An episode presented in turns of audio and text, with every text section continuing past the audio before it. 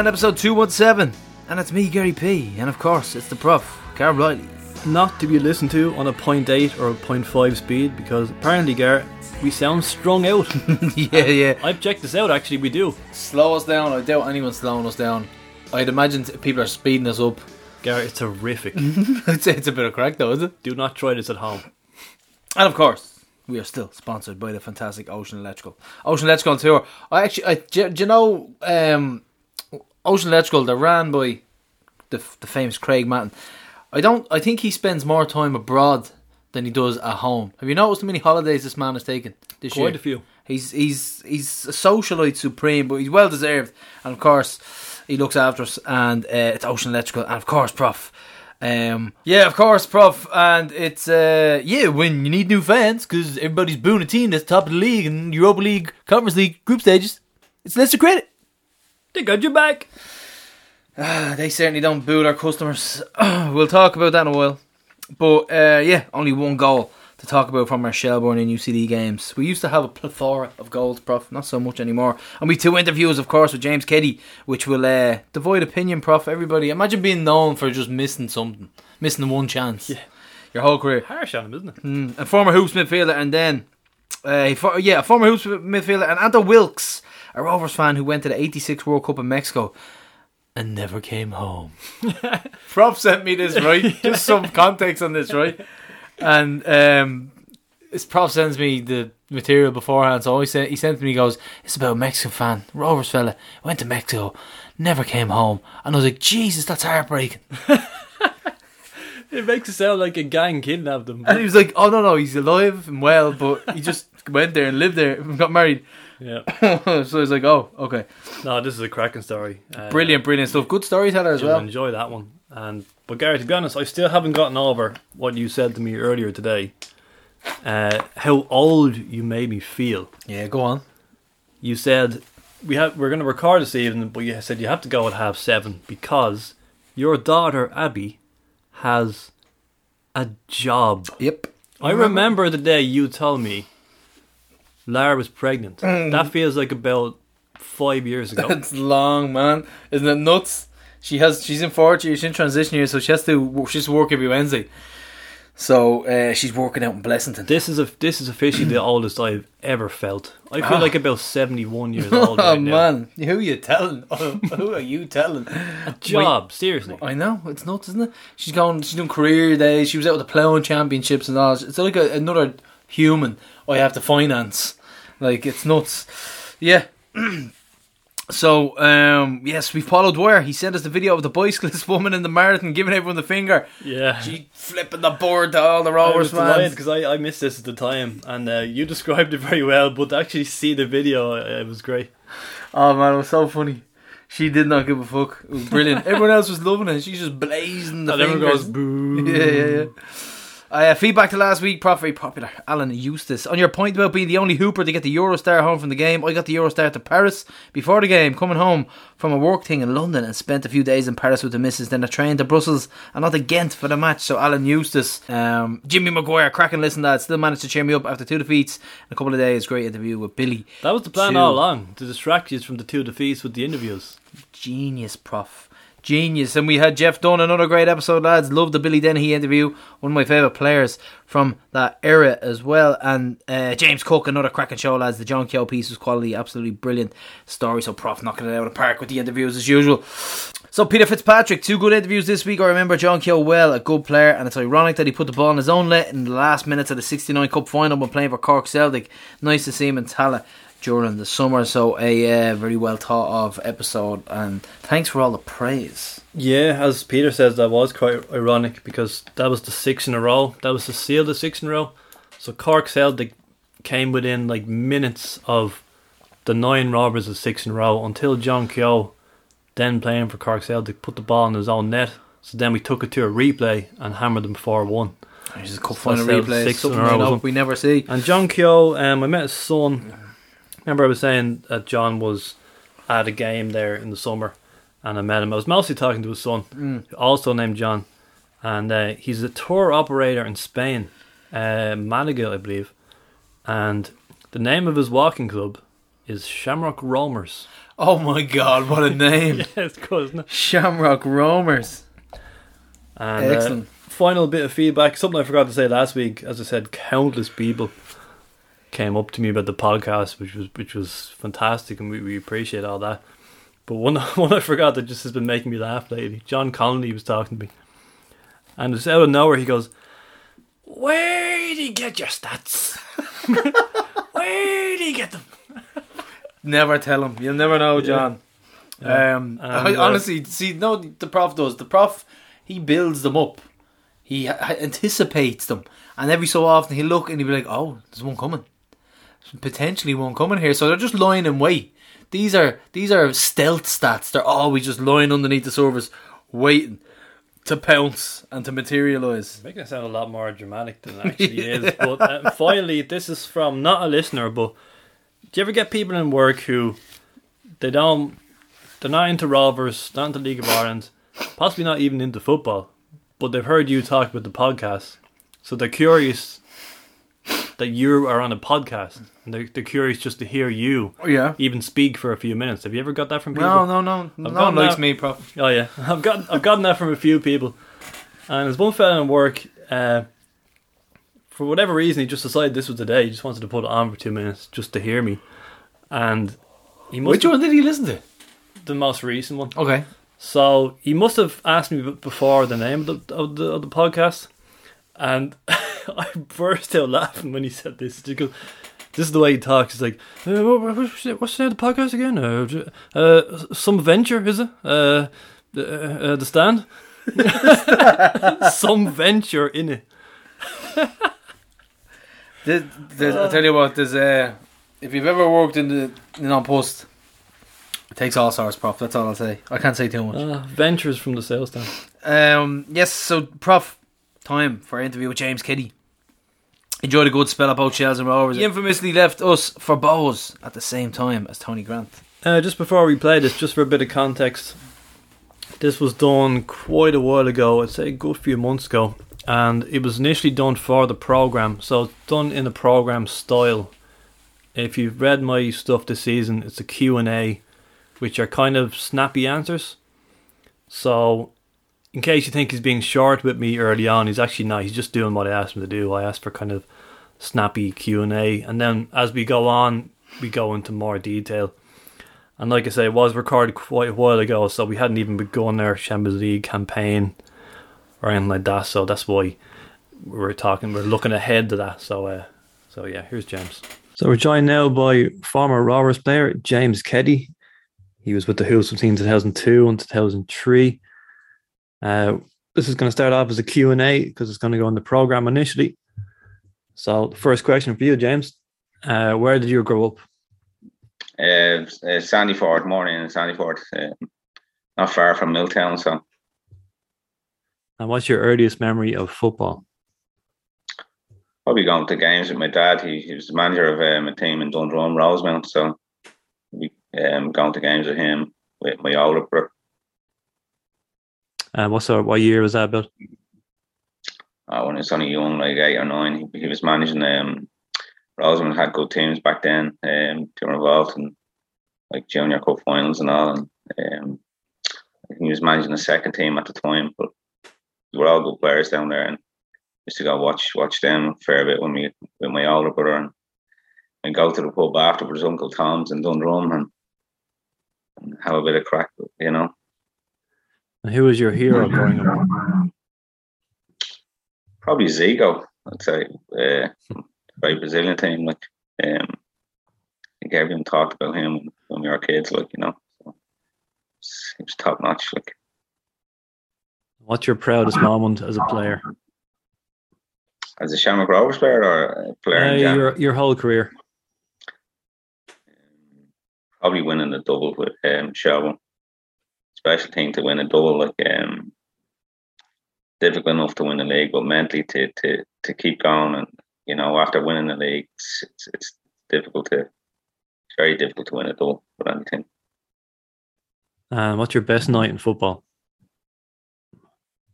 Best night is probably the night we won the league with um, Derry City uh, against St. Pat's. We had to win the game. And the stadium was packed out to Brandywell. Got the first goal. Peter Hunt got the second goal, and I think eventually we won the league with ten points. But um, fantastic night. It was quite crowd. I think it was ten or twelve thousand at the game. It was brilliant atmosphere, and the, the city after the game was was like was hopping. Was it? Do you have a standout night at Rovers? Yeah, probably. Uh, I got a hat trick against Derry. Um, uh, I think we beat them five one, and I played centre midfield. Uh, Liam played me. There was a couple of midfielders missing. Probably very versatile, and um, probably that was probably my best position, centre midfield. But I didn't play enough throughout my career. Um, but I got a hat trick. But the following week, I was put back left full. there's there's a, a, funny one, like you know. Uh, worst night in football. And a few. Um, I'll be losing the league, um, which with Shelbourne against Cork, and we just had to win the game in um, in Tolka Tolka uh, Park, and we lost one 0 Um, but, uh, few things happened that year. That was, was a difficult year. We were leading the, the league by 12 points um, with 10 games to go, and we really experienced team, but you know, things weren't really right um, with the team. A few things happened during the year, and um, we, unfortunately for us, we lost the league in the last time. And what's the biggest regret of your career? Regret. Um, I don't really have any uh, regrets. Um, I, look, I was lucky that I, you know I, I played with a lot of good players, but don't really have any regrets. What was your best performance in the game?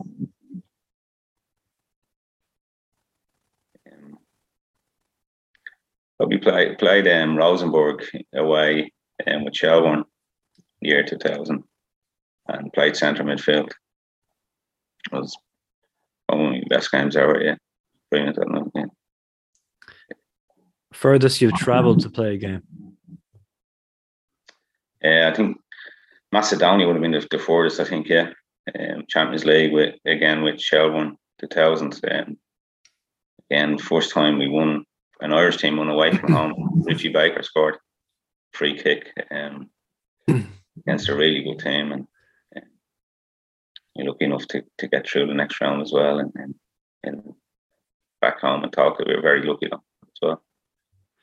Yeah, that was the first away win by an Irish side since Rovers 1982. So that was a long time. Yeah, was a long time. Yeah, we we did a good team. It was first. I always remember the first 20 minutes in that game. It was really humid and um, it was took us a while to get going, but um, again, you're playing against a team in the National Stadium in Macedonia, and um, they were like very, very good players they they bashed us a little bit in Tolka on the return leg, but um, we held out. And good, good couple of games against Rosenborg, who were a top team at the time back then. So great experience, like looking back on it, and played against some really good players. Like, you know.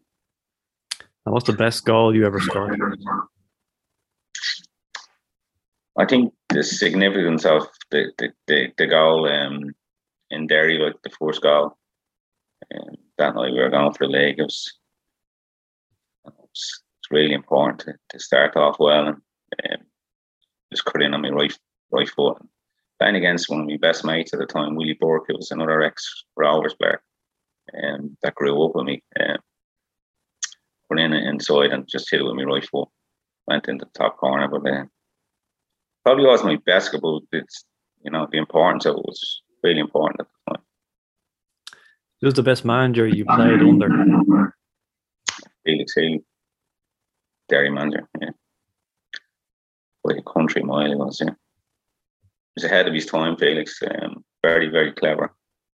Um, the way he spoke to you, never really spoke to us about football much, but made sure we were very confident going out playing every week. Um, told a lot of stories. Um, in the dressing room, like life life stories, and he'd relate it to the game, and he kept things nice and simple, but he gave some massive comments. Um, what's the f- your favorite game, to, or sorry, favorite ground you ever played in? Could you pick one abroad and pick one in Ireland? At the National Stadium, uh, we um, in we played Dew Gardens for Rovers was beautiful actually. Um, National Stadium. It, well, I think it's National Stadium. It was beautiful place anyway. Um, Ireland. Um, got like Turner's Cross or, or the Brandywell is obviously like there's always two good grounds. There's always a lot of fans at them, so but they're always two good grounds to go to. Like, you know, I always did well and, and I always did well in there, especially Turner's Cross. Uh, best player you ever played with? Liam Coyle. Yeah, lucky enough to play with him. He's Derry City legend and uh, himself. He was unfortunate for his knees. Definitely would have played in England. But he's way ahead of anyone that, I ever played. And best player you played against? I can't remember the lad again in Rosenborg, little small lad, a blondie lad. I can't remember his name, but I have his jersey upstairs. Um, very, to, very te- you text me his name afterwards uh, if you can. Yeah, very, very clever player he was. Um, uh, who's, your, who's your best friend in football?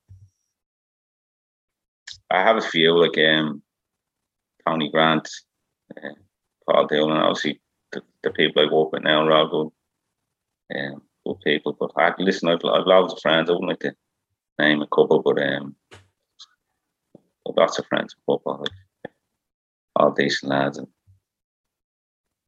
I was lucky again, lucky enough to play with a lot of clubs, and I met some good people along the way. Funniest person you've ever met? It was Dermot Morgan. He was alive and used to go to UCD games back in the bar in the in the Montrose and you only had about five or six minutes with him, we'd have you in bits laughing. I thought that was a myth that he went to those games. No, we did, yeah, definitely did, yeah. Is he, that he, used to, he used to stand at the back of the goal, know the wall, the old pitch. Yeah, and you know, you know the the, the silver head and mile away, you know. Um, yeah, met him a few times, yeah. Or Eamon Dunphy, another another good laugh. Is that quote from Dermot true that the reason he went is because he hates crowds? I never asked him. never asked him, yeah.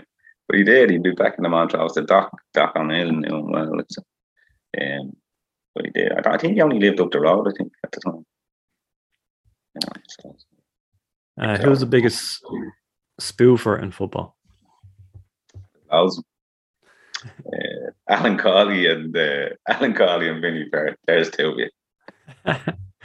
yeah, that's twice now. Cawley's got a mention in this series. Yeah, Cawley's definitely the biggest spoofer, and then Vinny Perth, he's on off the ball all the time. I'll tell you, he's uh, he's definitely he's he's on a different level now. But you know.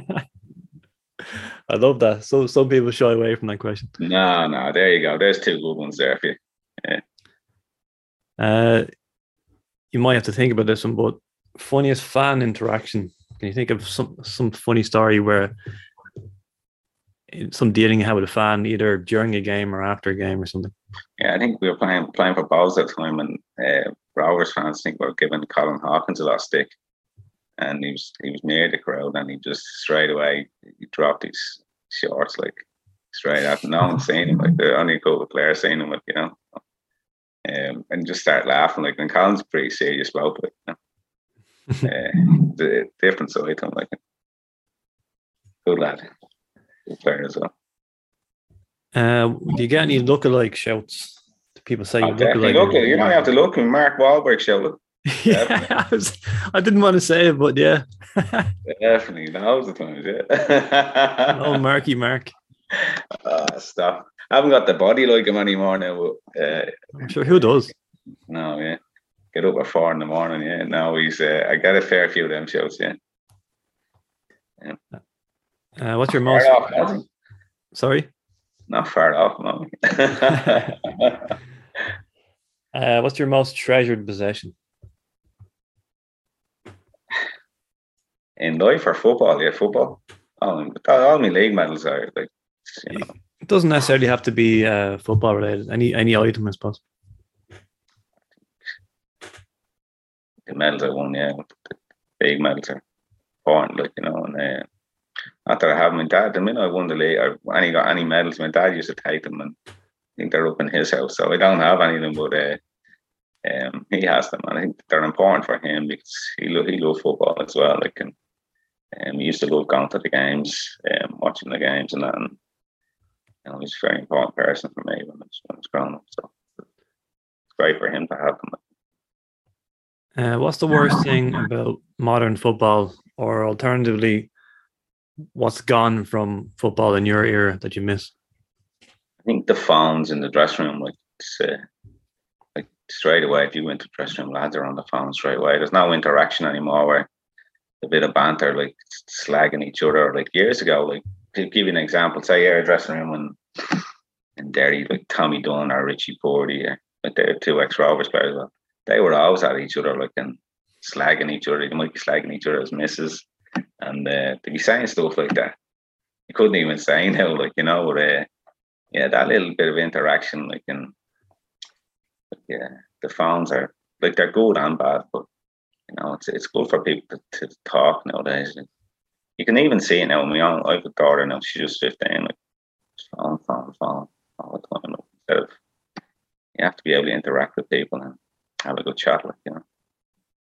Who was the biggest characters in the Rovers dressing room when you came back after a match? Um,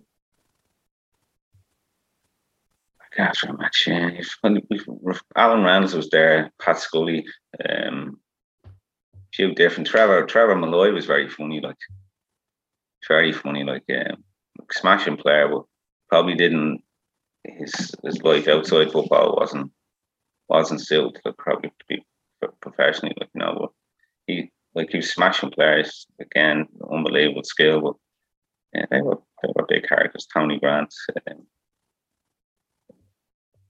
Pat Scully was probably a big character in the restaurant. Yeah, Steve McGinnis as well. He was another one. Yeah. Um, well, listen, there was different different people. Like people look at uh, you know leaders or characters. Like you can be quiet as well. Like you don't have to. You can lead by different ways as well. But um, it was uh, you know, different different people, different characters, which make up a team. Like you know. Liam was very good. Liam Buckley was very good as well. Good manager for Rovers as well. And where are you living? Even Balgriffin, um, no, Balgriffin Cemetery, just opposite, it, just down the road opposite that Castle Mine, yeah. In Balgriffin. And what do you do for a living? I'm an electrician by trade. So I work for myself now, so self me, um, younger brother have uh, two companies, so Were you able to balance that with football? Yeah, well, I did uh, did my apprenticeship late. Um, did it when I was start started with Rovers. Actually, uh, I was twenty seven, I think it was. So started my apprenticeship late. Um, had Richie Byrne working with us as well. No, Richie that went to Aberdeen. I actually interviewed him there last week. Yeah. Yeah, Richie's lovely fella. But he came in one day. Myself and Glenn were in the van, and he goes, um, "I'm leaving. I'm going to Dunfermline." And he wasn't even getting a game at Rovers at the time. And I says, "Richie, you're not even getting a game with us." And he goes, "Yeah, no, I'm after getting the move, like you know." So funny, like that's you need a little bit of luck in football. Like, and in fairness to Richie, um, like he's he did really well for for the quality that he had. Like you know, Uh, what's your favorite sport to watch aside from football? um, I like boxing, um, boxing or golf. Like yeah, um, I think the old boxing years ago. I used to, I just remember staying up with Haglers and Tommy Hearns and all them, Duran and all them. Like you know, they were all you know fantastic fights. Sugar Ray Leonard and all. You know, so I like boxing a bit. Yeah. I don't know if you noticed recently, but the new North Stand in Tallaght, they're starting to build that now. And um, going back to your time at Rovers, were you guys always saw the dream of Tallaght back then when it was always on the horizon? It was still only a bit of grass and concrete. Yeah, when we our first photograph at Lame, uh, I think it was that's two thousand and one, two thousand two, was it? Um, we we yeah, Joe Cole was the, the the chairman at the time, and the main stand was was where we took our, our first photograph, like you know, um, with Liam. So, um, yeah, listen, that's listen. I say, I, I was brought up in Sandyford. All my all my family are Shamrock Rovers fans, and listen to play to play for Shamrock Rovers was brilliant for me. Like, um, unfortunately, it ended a little bit sour for me because like we hadn't got paid. I hadn't got paid in fourteen weeks, and I love playing for Liam. And um, probably a little bit. I was probably a little bit annoyed that Liam never said anything like that. The way I left, kind of, um, because I didn't want to leave at the time. I mean, I could have, I could have signed him for someone like, like a month after after not getting paid. But wait, wait and wait, because Liam was. I think Liam at the time was trying to get involved. He was involved with Niall Quinn, trying to get some project going as well uh, uh, on the side as well. You know, so it was it was difficult because I love playing for Rose. You nearly picked up a major honour. You had, uh, or you have cup winners medals with Shells and Dundalk. So were you good not to add the third with Rovers then, two thousand two? Yeah, it definitely was. Our preparation for the final was really poor though. Um, didn't like there was, there was it, wasn't made a big thing or anything. I think if Liam re- looked back and reflected on the whole preparation, the whole week, it wasn't a really it wasn't a good week. It was just like another game. I think in the game then we started off really well, and then a fire started on the on, on the main stand in Tolka, and we were on top at the time, and it gave it let let Derry kind of regroup. Um, as we started up the game really really well, and um, they got back into the game. Then obviously Liam scored, and we missed a really good chance in the second half. But um, yeah, I was listen. But looking back, listen, you, you get what you deserve as well. We didn't the preparation for the. I look back at different finals that I had, and I was lucky enough to play in a lot of finals. Preparation wasn't good. Yeah, I wasn't following a lot of Rovers fans I talked to. They mentioned that chance that you missed. Uh, yeah. The Rovers fans still remind you about it. Yeah, I was in. Um, I just remember I was up in Graham Street. Um, they never tell you about the one I scored, though. That's why I keep saying to them that the one I got in the semi final. So they always remember the, the yeah, things like that. Listen, that's part of football. I'm, I'm strong enough mentally, but yeah, it was a good chance. I should have scored. Like, and that's listen. You know, I was I was there. I took it. Like, you know, I should have scored, but I didn't. So I just move on. Like, you know. And you almost won two FAI Cups in the same calendar year with two different clubs, uh, which would have been a great pub quiz question. Yeah, definitely would have. Um, yeah, Dundalk as well. Yeah, we did good. Strange year again with Dundalk. We, we won the cup and we were relegated, but um, it's not. I wouldn't have playing for. I had a release clause in my contract. Um, if you're relegated, and a really good season. It's player of the year with Dundalk.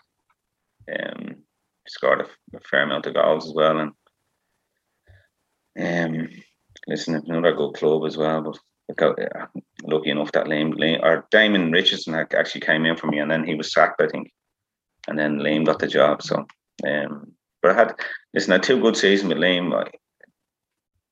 Um, he he preferred me playing left back, but um, because I was probably my biggest quality was passing the ball, and I'd never really gave the ball away much. Like, and so we'd always say, "Listen, starting off play like." Um, and he, he's listen, he, he's he's a nice way about him. He's lovely style of football as well. Liam has, and um, seems good, good manager as well.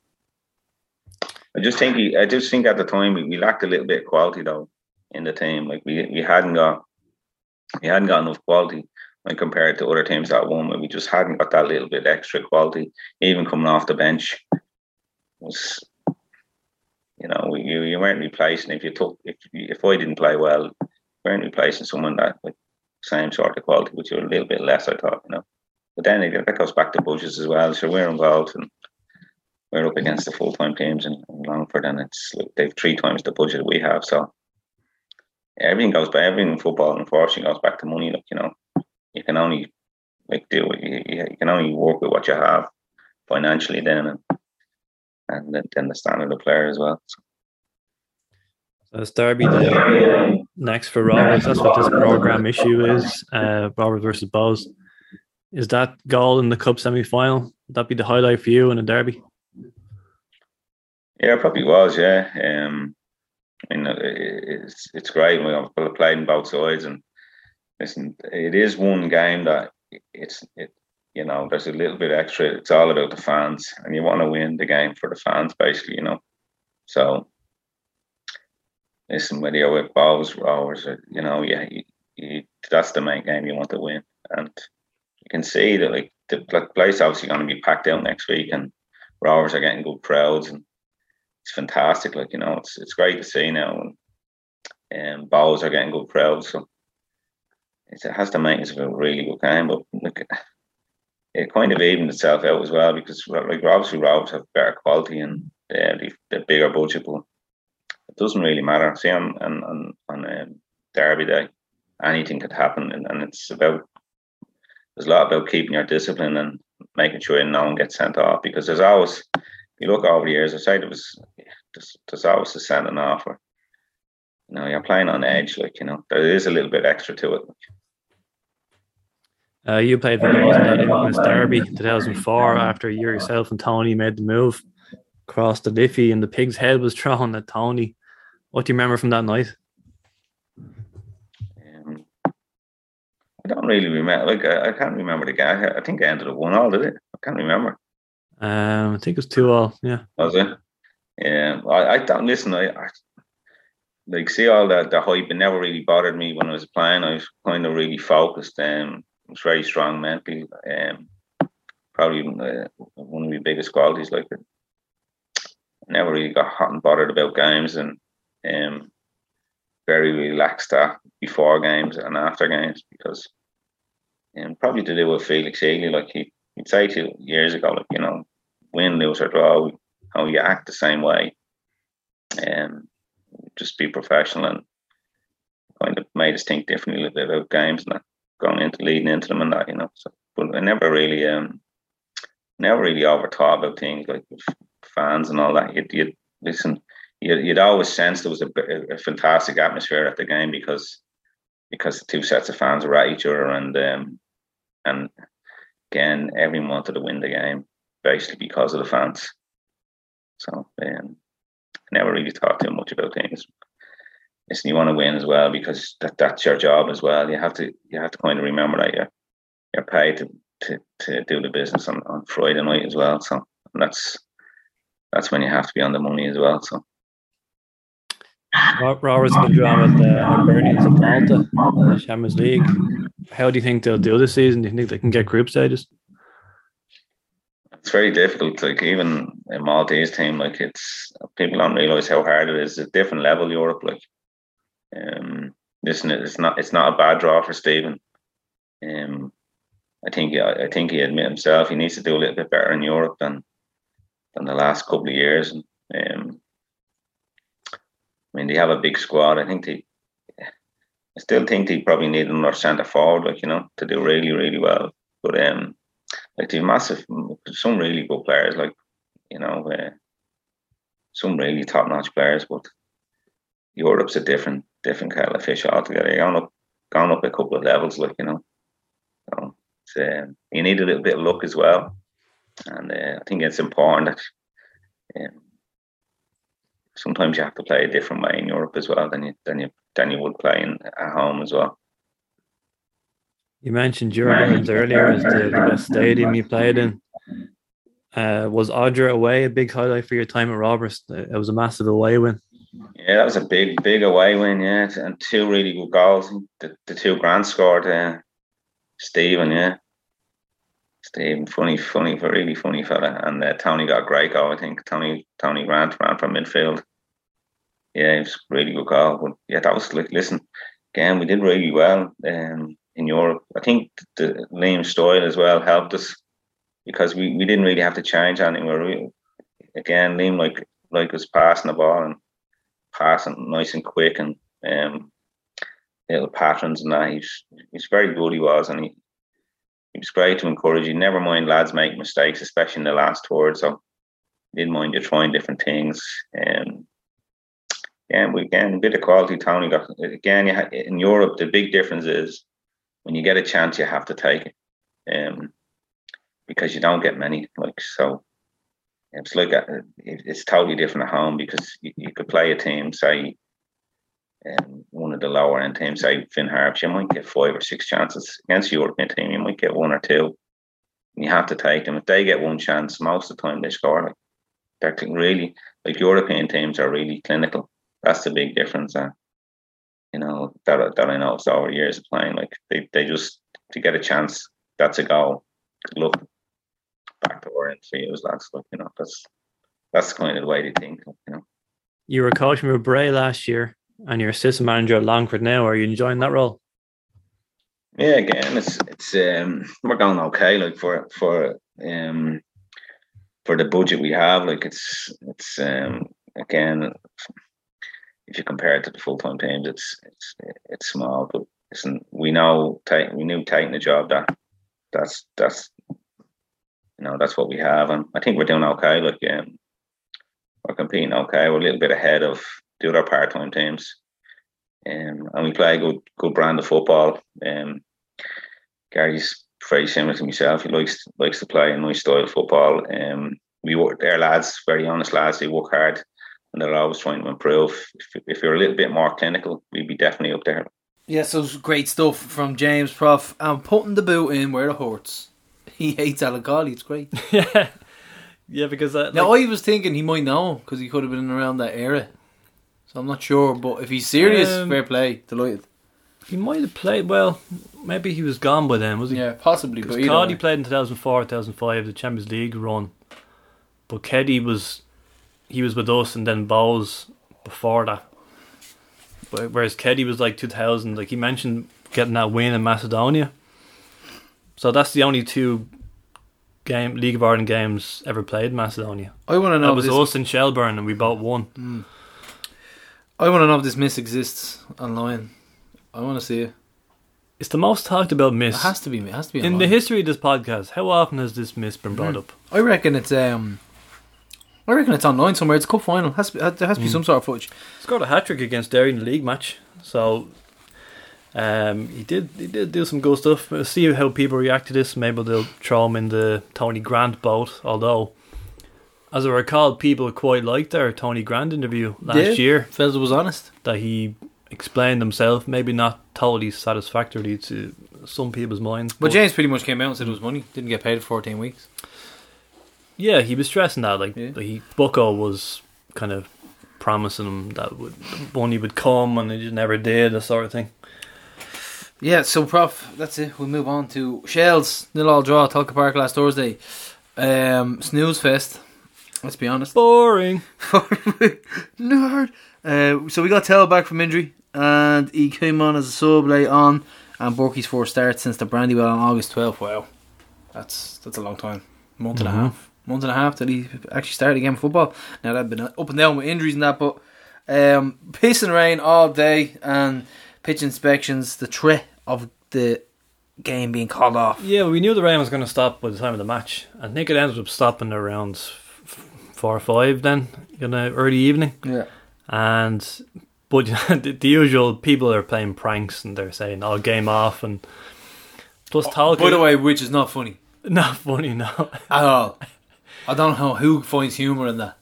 Tolka is notorious though, isn't it? Because it doesn't deal with floods very well. Yeah, yeah. Tommy Tormey wanted stats on games getting called off. Um, Hashtag Penos Bob. I think the President's Cup 2020 or it was the last one. Last league game, uh, actually don't know the last league game, but there was a League Cup game with Longford in 2018 in Tallaght. That was also called off because of uh, mm. heavy rain. Um, just some notes in the build up. Uh, a new song was made for Justin Ferizaj from TikTok, which thank God did not get an airing. There was a good one though. There was because a good one he made. What what even is this? I, it's it's it's singing about him being a wingback. When have you seen him play wingback? Uh, never. There's a someone came up with a brilliant one. and I can't remember who it was. Possibly. I might have been Dunster, Lord Mayor of Ballyferm. I'm not sure. I can't remember what it, it was. Really good mm. though. Um, so Tolka, as always, in great nick. Uh, I counted seven spiders in the jacks. Uh, I'd, Just the say, seven. I'd say they're Just a family. What do you call a family of spiders? I'd say they're generations of spiders that have been there. Like Shells fans. I'd say like Ollie was alive. I'd say like they can tell you how Wezzo played. Yeah, yeah. Generation, th- three generations of arachnids living in the shells. Jacks. Random note as well. We have the three Dublin clubs. Obviously UCD, for the most part, has shelled their. But I suppose the three main Dublin opponents we have Shells, Pats, Bohs. All no, No, roof. no roofs. all no roof on any of them. And when you think about it, that's shocking. Because the Dublin Derby, the Dublin Derbies, like it's it's quite poor without a roof. Let's be honest. We'll talk about the atmosphere in a while because it was fucking muck. I asked somebody because I'm going to write about this in my program article, the, the next one. and uh, Bray have a temporary structure. They've got like a temporary roof. So I asked someone who would know. Uh, when Pats got rid of their uh, roof, they said for health and safety reasons. Bohs have done it because they're developing the grounds, Mm. however long this will take. So, how, how much would this actually take to construct a temporary roof for away fans just for a season? Here's And the he, thing, he estimated 40 grand. Whoa. And that's the thing. Why would they? It's the, it's the last thing on their mind. It's the they like. Here, here's what's gonna happen. They sit in a room and they say, uh, "Do you want to put a roof over the away fans?" Yeah. So here's here's the pros and the cons, right? So there's no pros. I can't think of any. Why? Like for them, we'll be dry, but the but the, the cons of, is the waste part would be better, and um, it would cost a bomb. And ultimately, when they sit down, they'll say, "Do we, like by law, need this?" And they'll say no. They say, "Go next, next on the agenda." They will not give a fuck. I don't. I'm not naive. I know that this isn't going to happen. Be nice though, wouldn't it? But I remember there was a good article by Aidan Fitzmaurice, who uh, I always find pretty balanced in the in the Herald, even though he is a jippo. um, he wrote a piece in the program about you know why don't we treat away fans better? Why not? Because those those home fans will have to go to other grounds and be away fans. Once again, another Um, reason why the League of Ireland is struggling to progress. But anyway, part of the reason um, I go on about roofs is because after this game there was a lot of debate about the atmosphere, Yep. and the roof was definitely a factor. Um, I don't recall Richmond being a good atmosphere. Bohs, we played poorly and were beaten. Anyway, this game was kind of boring, but we should look at ourselves in some aspect as well, though. Uh, we're singing kind of, we're singing short songs and then they die out, and then there's not much of an atmosphere. I don't know if we can play, place Do you the wanna full know what blame makes on the roof, though. Alcohol. That is what makes an atmosphere. Yeah. Being drunk. Let's now move on. That's it. Is that why Ghent and Malta was so good? yeah, there you Yeah. go. Um, Uh, random note as well. This must be the closest dugout to the pitch in the League of Ireland. Did you ever? Do you ever look over there? I I love that though. It is so close. It must be like two feet. Um, I I'm I'm a massive fan of it because it's right in on you. You know what I mean? The players can hear you as well. Uh, Um, yeah, no, really, really, really into that now. So it's quite a tense atmosphere throughout the game, wasn't it? I mean, we didn't have a shot on target, so they didn't give us a reason to cheer at any point. Ah, but you, you should have a decent atmosphere anyway. But that was poxy. Let's but it was quite it was quite a nervous tension throughout the whole ninety minutes. Yeah. Uh, um. Yeah. So first half, prof. Uh, fuck all happened. Actually, don't have any notes here. There's none. There's nothing to talk about. Just a load of lads running around the field. That's it. Second half, we had subs. The the lino was hit by a missile from the home end. I actually don't even remember which half this was. But uh, that there was established for quite a while, and then there was a water break for some reason. Um, even though it was kind of cold that night. it was. It was. The But, temperature's um, dropping. Yeah. But this was a good show from. Um, we mentioned Alan Hughes there early on. He sent me this right after the game. The Irish Times uh, posted this. So, so I'll paint the picture for you. There's a picture of a green flare Okay. on the pitch. Uh, what state that that is Tolka, isn't it?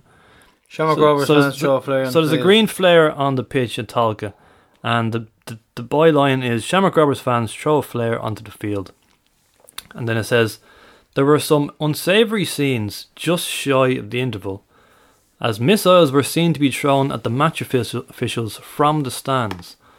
Although this briefly halted the play, a stern warning from the Shell's Tannoy helped to bring order to the situation. Now, if you show that to a random person who wasn't at the game, what would they take from that? Oh, we're absolute thugs. We were in the wrong, 100% totally. Where in that sentence does it say that it was actually Shelbourne fans who threw the missile at the official? Yeah. And Nowhere. none of that happened. Never happened. Not one of the things. Never. It's ridiculous, isn't it? And we're already on tonight, so. Who wrote that? Which fucking hack wrote that? Oh. Yeah, but like you said, first half door, second half, we had. Who got the hook? I think McCann came on. Well, Farrugia got taken off because he was only yellow and he was looking. He was Trying to looking, run he, through he was looking again. odds on to get to get sent off. Yeah. Like we said, someone just let him know. Hmm. Not going, no ghosts. No, you can't run through them. Go around them. I wrote down a few comments here from people. Tommy Tormey said it was a, a mid-table feel to the game, which I thought was bang on. it it was just so lackluster. You're just like, ugh, like nothing's nothing's Hmm. going on here. Also, good observation that it was a bit like our games in Drogheda, tight pitch, and we're against an organised team, Yeah. and we don't know how to break them down. They had this these banks of four. Banks of fucking four. Seeing them in me sleep, man. Now they were they were dogged and they were well organised, but like I'll, I'm going to ask this question again after UCD. Where is our invention? Where's the creativity? It's non-existent. We've been sussed out, and this happened before, where we've reinvented ourselves. So, Sligo's huge. Sligo's huge coming up. It's it's all about what we can do to reinvent ourselves while teams are starting to figure us out, which is which is what's happening. They're Yeah. putting two banks of four, two really hard working strikers, who are running around like head cases, forcing our centre halves to move up with the ball and advance, and then look for whoever our midfielder is, Jack. And then Jack is probing around the place. They're sitting in banks of four, and it's pretty much a man marking job from everybody, and nothing really happens. He's too far to take a shot, and he's just clipping balls in. It's just not working. It really isn't working at the minute. But this is a rut we're stuck in. I believe we can get out of it, but You're right though. We have we've been sussed before. I, I remember managers coming out afterwards and saying, "Oh, yeah, we knew how they played. We knew how to deal with. it. We, Yeah. we figured them out." I remember the last time that happened, we ended up blitzing teams the following weeks. So we've been in this situation before. We have tweaked things, and we've made people eat their words. Hopefully, that happens again. but um, like I said, no shots on target in the game. The only one of no was Cleary. Um, were you behind this? absolute thunder bastard of, of a shot, as they call it. Yeah. And even when he was advancing, like I, lo- I love the way he advances like that, and a good centre half will will do that. But I don't. I don't necessarily like it the way he tries to take players on in his own half. That terrifies me. But when he was coming to take and I knew he was going to shoot. he's swinging the leg back, I was like, "Don't!" The moment he pushed forward, I thought, this fucker's making a run on Yeah. goal to shoot forty here. yards out, unbelievable shot. And if I had went in, oh, he was on the pitch. It's just, it was out of absolutely nowhere. And then it just took flight, and then I don't know what was happening. Just like, clatters the crossbar. Uh, Turner made me laugh. I didn't know whether to duck or celebrate. because if- unless you're down behind the nets, you can't actually see the full goal. So if you're kind Yeah. of like I was up, I think from second from the back. So if we were to score, say the Aaron Greene one last time, yeah, I was down right the front. I had the perfect view of that. I saw it smashed in there. That was great crack. If I had been up there for the green one, I'd have had to look around me, say, "Is it in?" Oh no, it's the the disaster, isn't it? How did uh, how did the Turner? You said nearly duck or or sell it? Did he duck behind the couch? So yeah, Jack the Jack criticism. Or know we'll talk about our way form. Listen, it, nothing. Ultimately, they were on top at the end of the game. Do you know when when we're on in the ascendancy and we are trying to push on for an equaliser or a winner, and we have those those chances. We have those chances at the end of the game. We push on. We created nothing at the end of that game. They had chances. Blatant penalty, by the way. Clearly, Cleary handballed it. Absolutely, one hundred percent a penalty. I actually didn't see that back. I saw it back. I can't remember who sent sent it to me. Definitely a penalty. Got away, skin of our bollocks. And it was just one of those games. It was dead. It was flat, and nothing worked for us. And they nearly nicked it a couple of times. They won three free free kicks near the, our box in the last five minutes, all from our own carelessness. Yeah, Jack giving the ball away, trying to beat players in his own half. Silly little things that you just don't do. Fair enough, you're trying to keep with the, the ethos and the mentality that you've instilled into the team, but at, it just it wasn't working. It really wasn't. Yeah, so- At one stage, right, Richie Hill came on, and Richie Hill is trying to run onto balls, like peeling off a centre half as if he's a centre forward, taking a touch and trying to run. I'm like, that's not your game.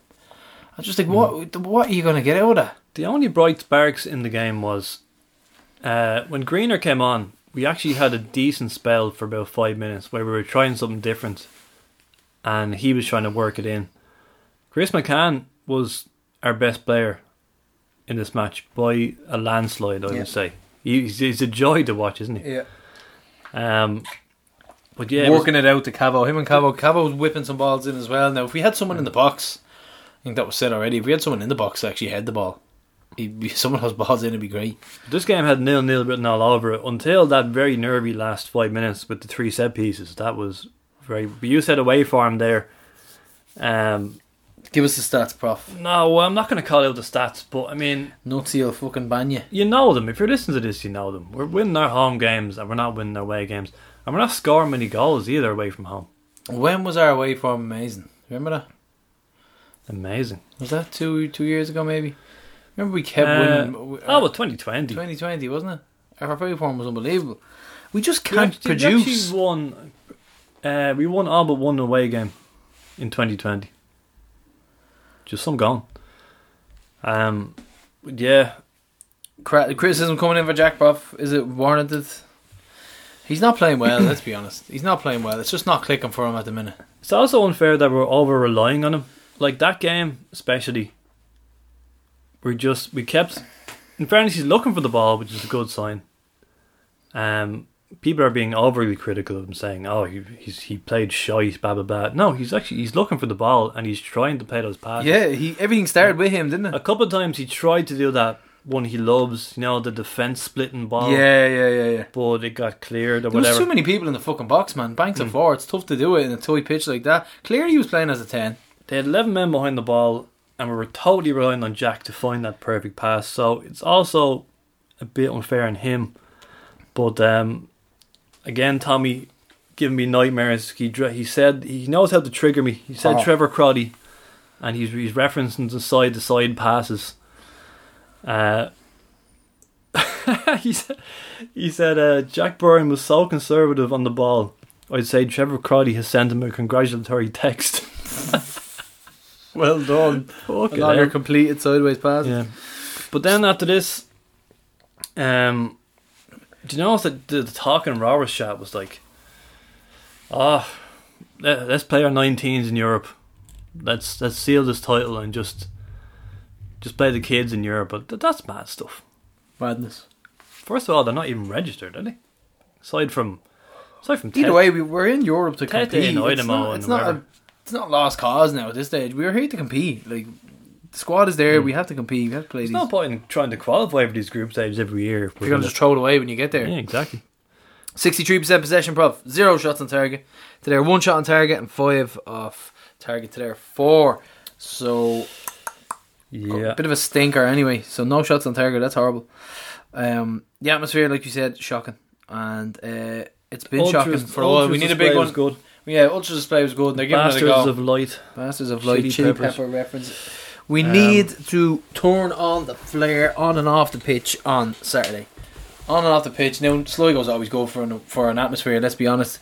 Everyone's on Yeah. the piss all day, and That was And- a Saturday. yeah, bit of bit of uh, bit of needle because you're near there fans as well. In fairness, is thanks to Greg Bolger as well. It, it guarantees a good Yeah, atmosphere. yeah. yeah. But he's playing.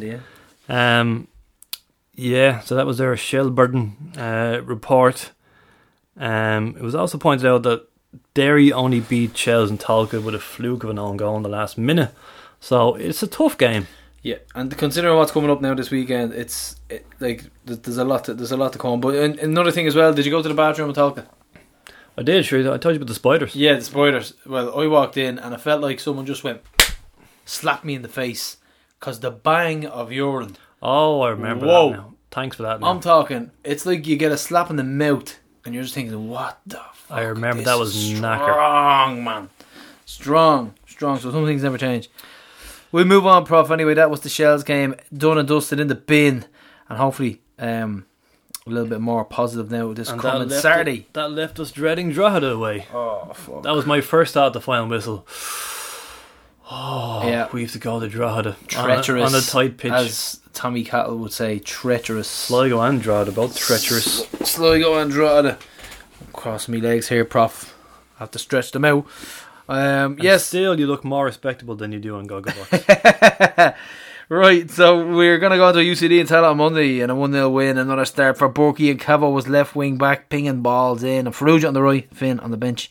Lyons and Ferizaj were still away with Ireland. So uh, we were discussing this beforehand, thinking Pico could get a game.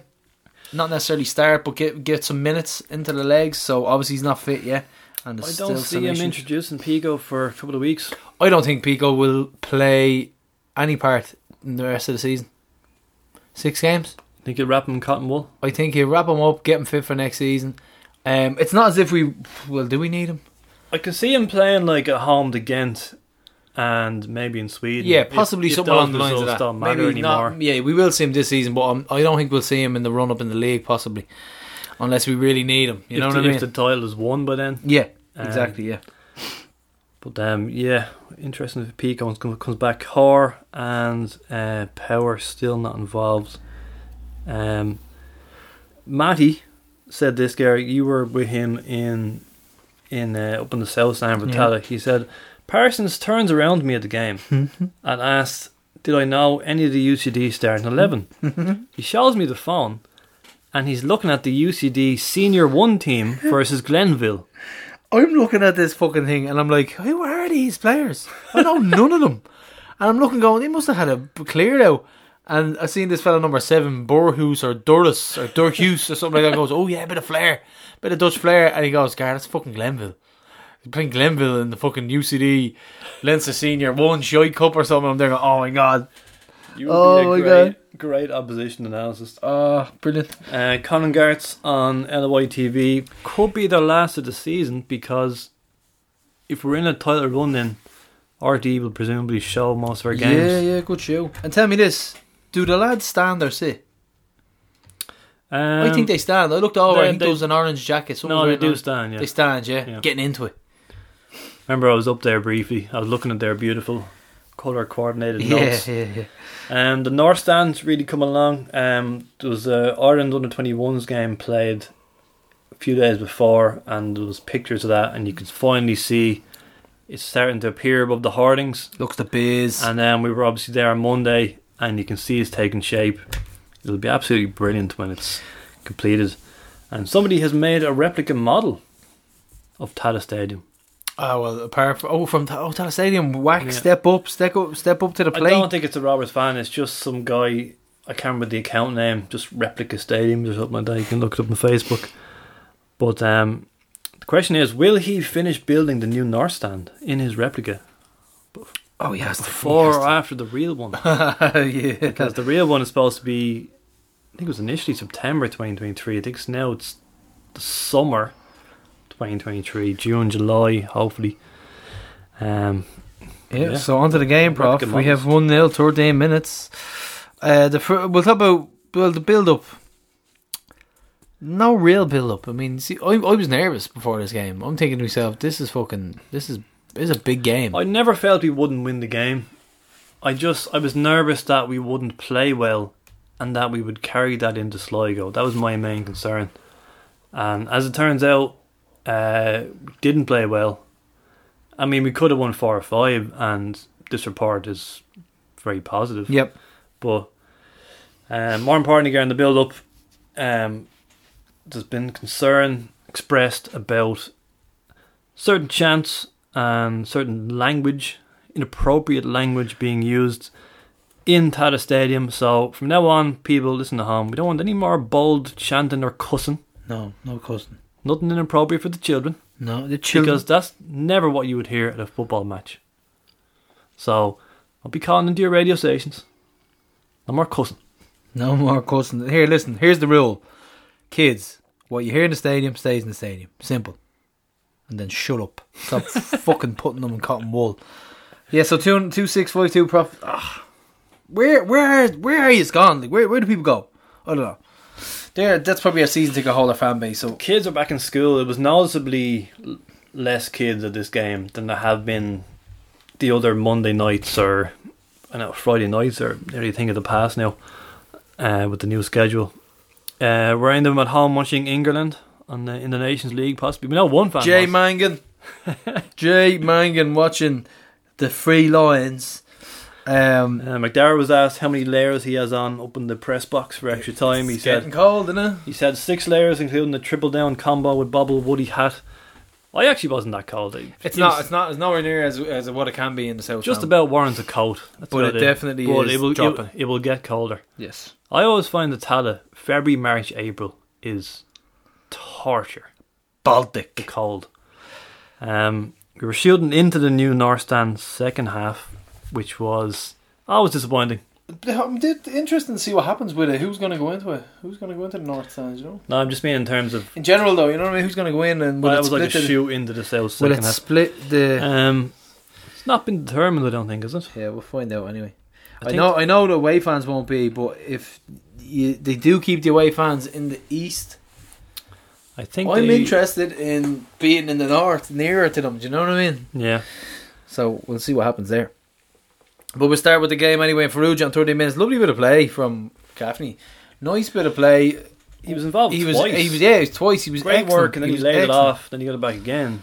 And then a, a superb ball, a Gaffney special ball across. I think it was a, the the ballerina flick, top of the foot, Oh, Crossed- outside the cr- boot. across yeah. the across the pitch, uh, across the box, and Farrugia was right foot into the top left corner. So good to see uh, Farrugia getting on the score sheet. and Farrugia nearly returned the favour then um, later on in the half. Brilliant run, and he put a great ball through for Rory. And I think this was this saved or side netting, can't remember now. But um, that would have been a great goal. Basically, unless Farrugia and Gaffney were doing something out wide, nothing was going to happen. No, There was no chance or opening. the middle of the park is a fucking graveyard at the minute. It's just not working. It really isn't. Don't, we don't know what what is. is I'm I'm calling it the equivalent to writer's block for like creative types and poets. It seems like that we have writer's block on the pitch. Is a block mentally. Maybe we need to unlock it with a sports psychologist or let Tommy Tormey just shout at them for half an hour. Now we are facing teams who are putting eleven men behind the ball, and they're asking us to break them down. Yeah, I don't think that was eleven men behind the ball. No, UCD wasn't. No, but Shells especially was. Um. Yeah, in, in the UCD case, we we had a lot of the ball, and we were playing passes, but nothing incisive. nothing really breaking any barriers down. No, No. tr- no, no real clear shots on goal. But in saying that, now um, there was a couple of chances. I mean, um, I mean, it's second Their half, goalkeeper.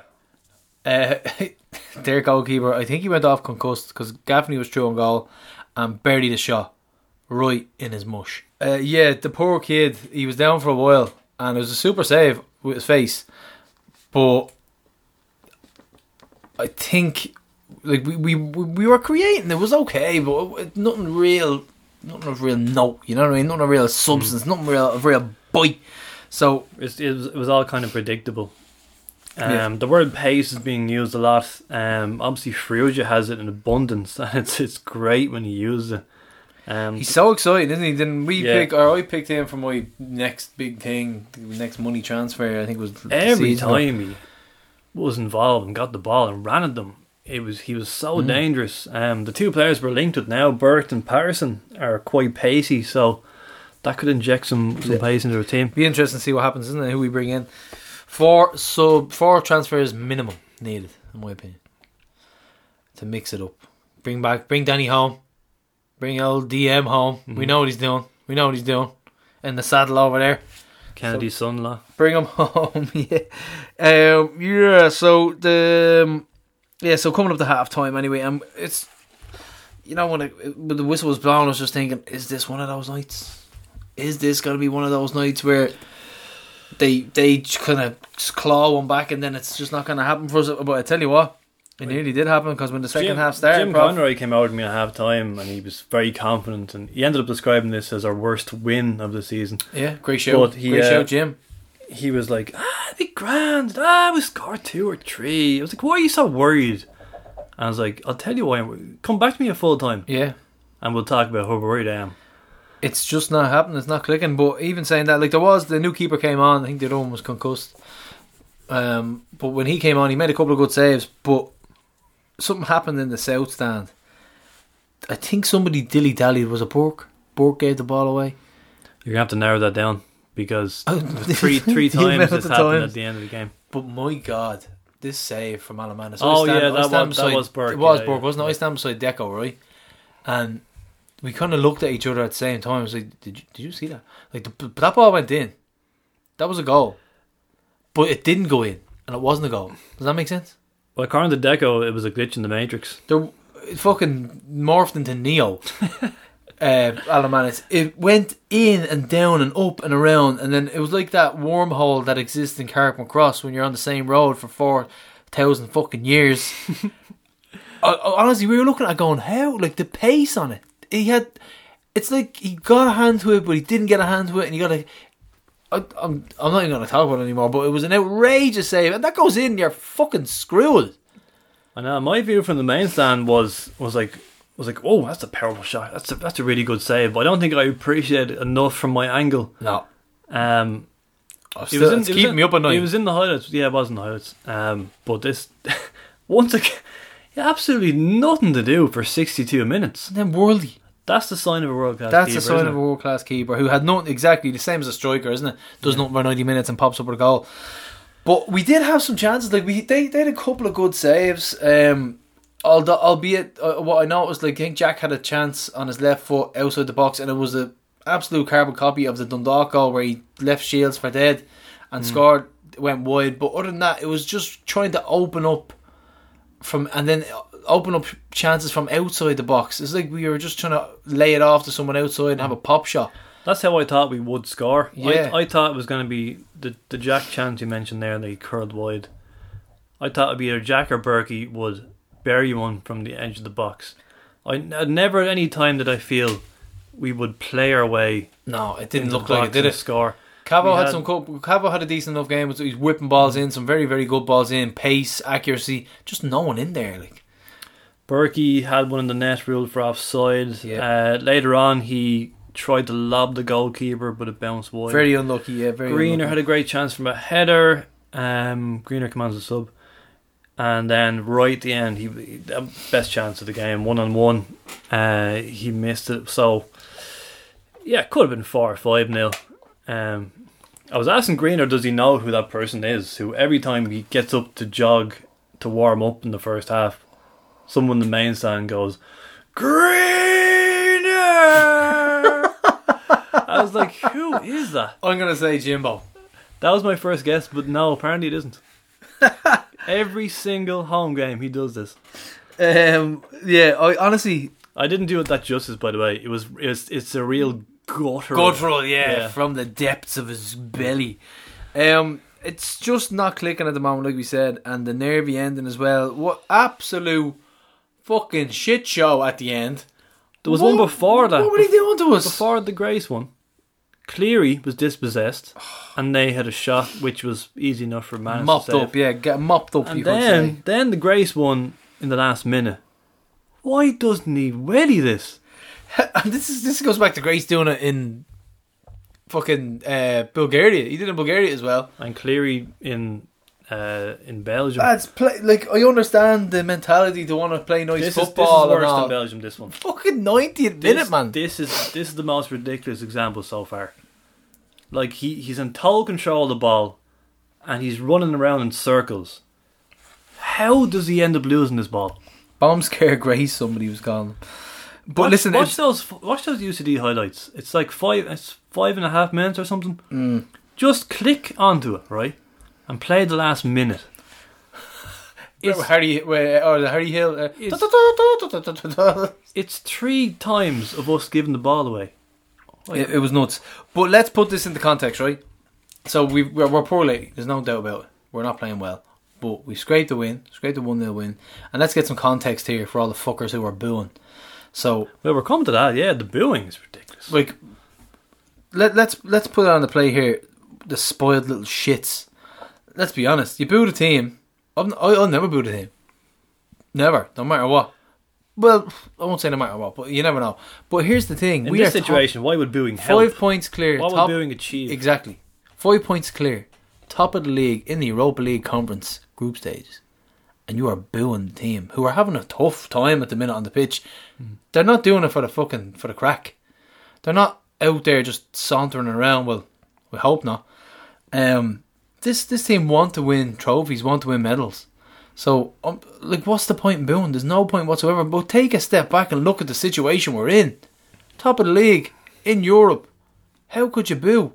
It's the last thing they need going into a game on Saturday against Sligo, which I'm fucking terrified of, by the way. Yeah, moans and moans and groans are natural. Like there's the two games that we reviewed today. There was an extraordinary number of misplaced passes out for throw-ins, and The, uh, yeah, the, passes given away to the opposition. Way more so than the the pre the, the whole season combined. So you can understand the moans and groans. Mm. I don't understand boos after we've got the win. We've not played particularly well. Yeah. But the, the time for, for booing is Trevor Croly's sideways passing when we're mid table and not not going to make Europe. Oh, actually, in fairness, I will say that the coefficient head case. he made a good point. He said uh, they should be made watch Nutsy's reign all in a row, and he actually made a very good point about how we used to play centre half, centre half, centre half, centre half, pass it to Madden, whip it in. Hmm. That is pretty much how it was. You remember how how essential Madden was to that team. Give the ball to him, Madden, let him whip it in. You're being a bit misleading there when you say Madden whip it in. It's, it was it was Madden whip it, hope it gets deflected out for a corner, yeah. celebrate when we've won a corner, hope we score from the corner.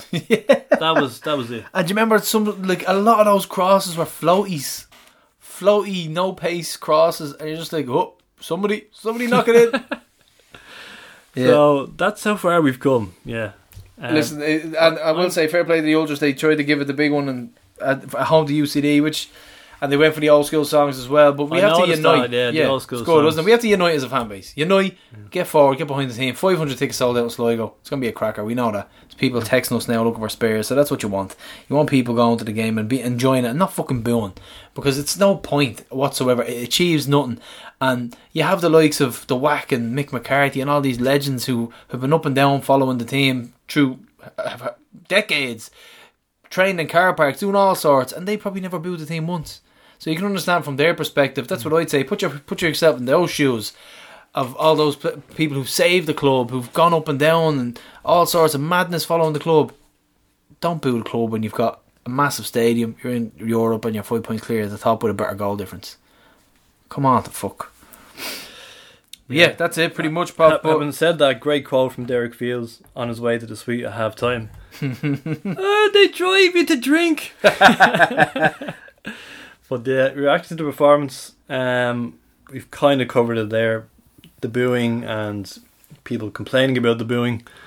We've lost Um, our groove, haven't we? Our swagger, as as Dunster said. Hmm. How how what were we saying? How Maloney got his groove back? How Stella got groove? How Rovers are going to get their groove back? What's going to give us that little bit of oomph? How are we going to get our groove back? Hmm. Is here, tiredness involved or not? Because if we're tired, how come we got back into the game in Derry with 10 men? Yeah, And that's the best we've played tiredness in is a out few of it weeks. for me. It's not. It's done. It's over. Maybe mentally a little bit tired, but that, that doesn't come into it for me. This team are fucking well trained. They're well conditioned. They're well able to play these games. It's just teams go through bad patches, and we're going through it at the business end Going of the through a spell where we don't have much invention and we're relying on Jack Byrne to unlock the door every single time. Mm. Ironically, we talked about missing Jack during the summer, but Mm. We had our best spell in the summer without Jack Byrne. That's when we qualified. We won in Macedonia. Yep. Since he's come back, Dylan Watt's form hasn't been as good. Um, Chris McCann wasn't used in this game. Uh, we hear he might be carrying an injury. That's why he didn't come Oh, on. Um, my- Gary well- O'Neill was subbed off. Ninety six percent pass. Um, I, Those Opta things are great, man. Those Opta index stats are brilliant. Ninety six yeah, percent pass. clubs like they're available to all the Premier Division clubs. It's just it's about who uses them and how well we use them. So um, our social media team is using them quite well. There was one where um, Rovers on Twitter said, "Whose heat map is this?" And you just see a long green blob, all by the right touchline. So like it's obviously Farrugia.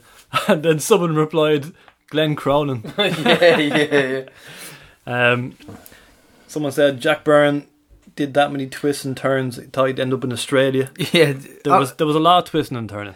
I think I'm I'm confident of this team being able to reinvent themselves, and obviously they're working on it and training, and they know they're not playing well. They're not stupid. They're not naive or thick.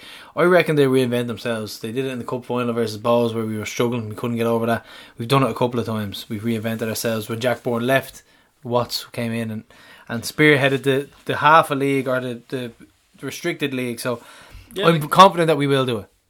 if we if it takes six more scrappy one nils to win this league, I will take that. Still have a trophy at the end of it. I'll, we'll give out about it in the podcast, but at the end of the day, we'll be happy. We still have a trophy there. We there. will have three in a row. It's not easy to win three in a row. Again, the quote from Phelan on Twitter. He said, "Winning three successive ti- successive titles is bloody difficult."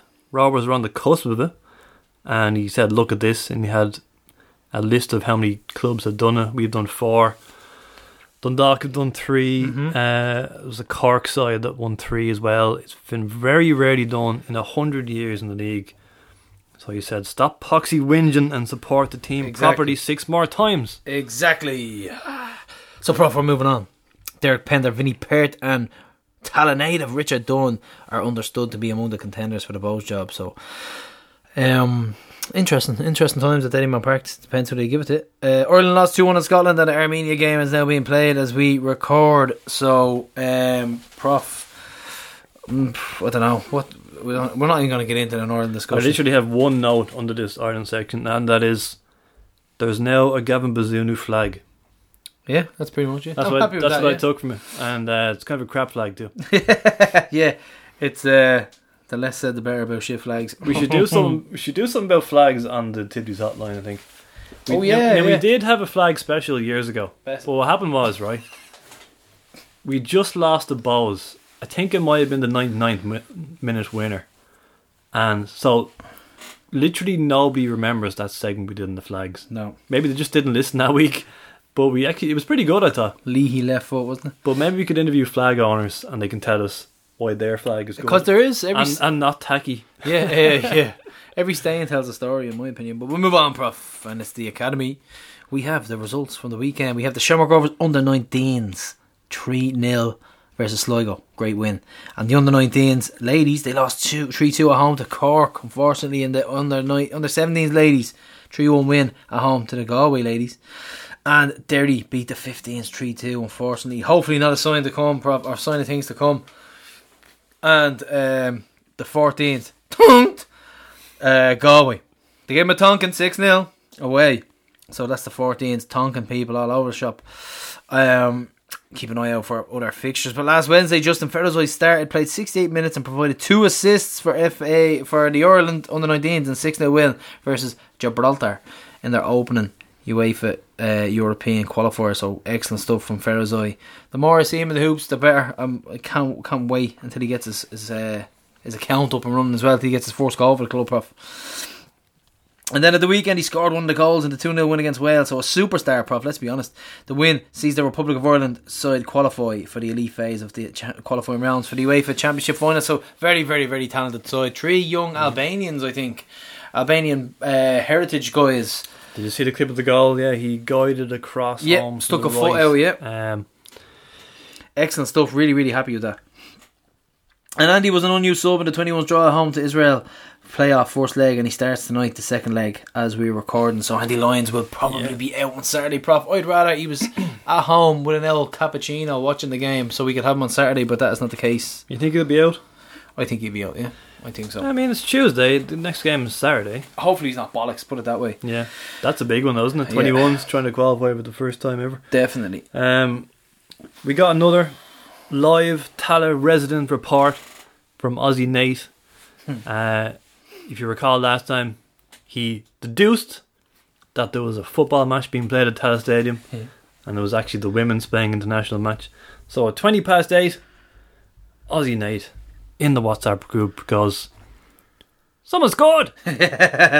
He's getting there. He's getting there gradually. I was like, yep, there's a game on there, Nick.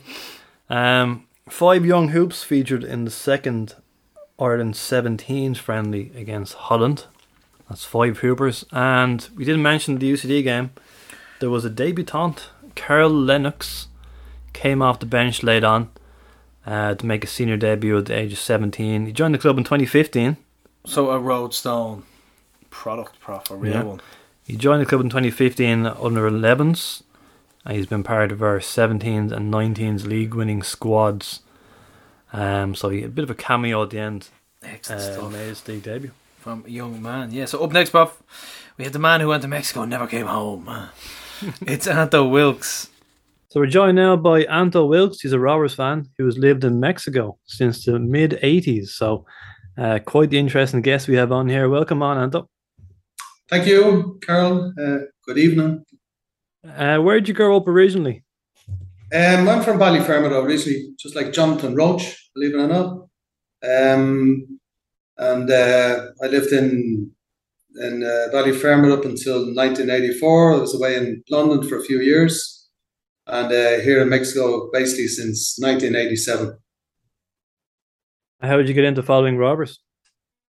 Um, my father is a lifelong uh, Shamrock Rover supporter, but also my grandmother. My grandmother, who turned uh, 100 in 2007, I think it was, and uh, actually had a small uh, birthday party for, for her at, at, her- at her 100, and she was kindly presented with a Shamrock Rovers jersey for her 100th birthday, which is now of my godson. Um, for those of us who can't see, Ando is rocking the 2010 Juventus jersey as we speak. Uh, Yeah. But your family are steeped in football from junior to senior. Uh, your brother John, he coached at the club and he was a, an extremely popular figure. Uh, who sadly passed away though in uh, December 2020. You Can tell us a bit about John? Yeah, uh, unfortunately, um, my brother John passed away in, in December, on December 23rd, uh, nearly two years ago. Uh, lifelong supporter as, as myself, because as as kids, my father would take us to uh, Milltown and we'd be running around, maybe not watching too much of the, the game, you know, as five or six year olds. And uh, but it was it was bred into us from from an early age. And uh, my brother John, he so he, he, did some some some some work at at, at, at Rovers and, and managed some of the the, the, the underage teams.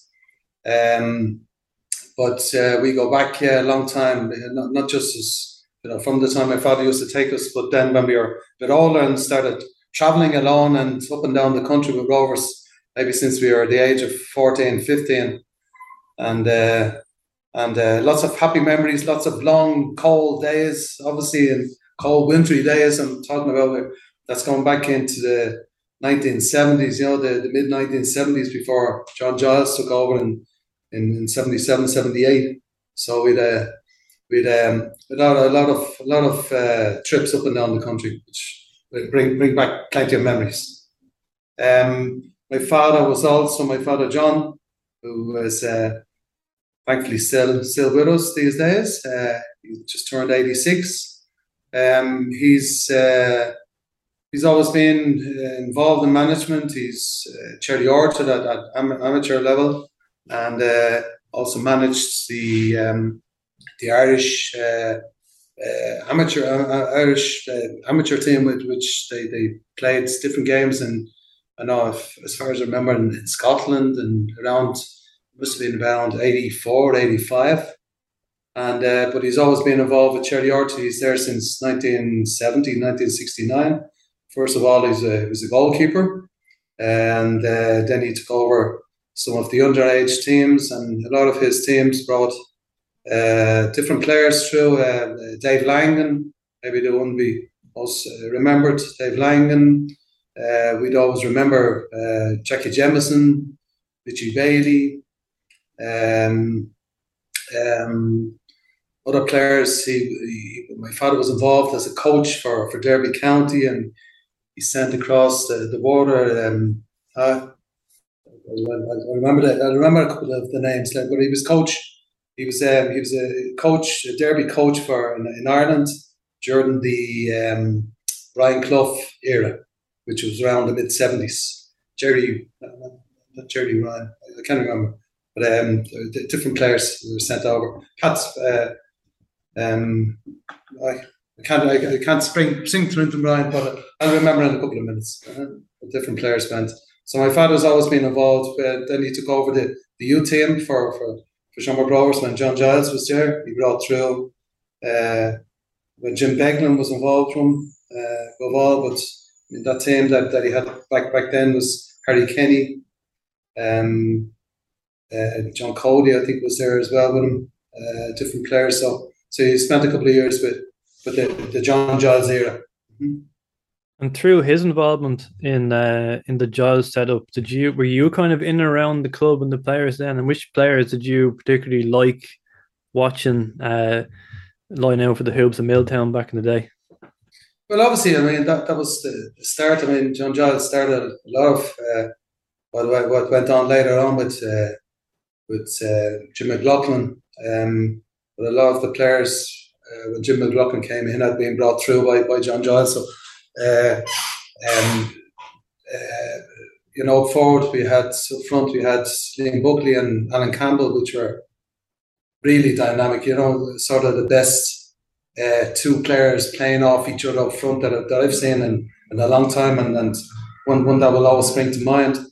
Um, you know, when Pat Byrne came back from from from Scotland, I think he was with with Hearts at that time, and uh, but uh, you know, John Giles, Paddy Mulligan was there for a while, and the late Ray Treacy, um, uh, Alan O'Neill, Noel Synnott, some of the players that had been around, Robbie Gaffney, uh, that had been around there previously and, and were, were, were kept on. Richie Bailey, who who promised a lot but, never uh, fulfilled. I think, you know, the, the, a lot of the stuff that people had seen in him as, as a younger kid, maybe he was just too, too small.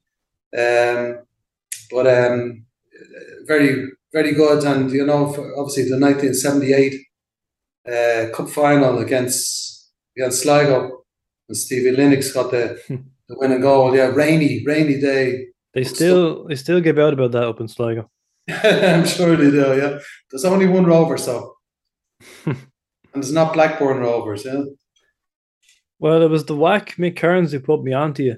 And um, he says that you two used to run the supporters buses back in the day, and he particularly wanted me to ask you about Letterkenny and Longford. So, what is about those two places that are memorable trips?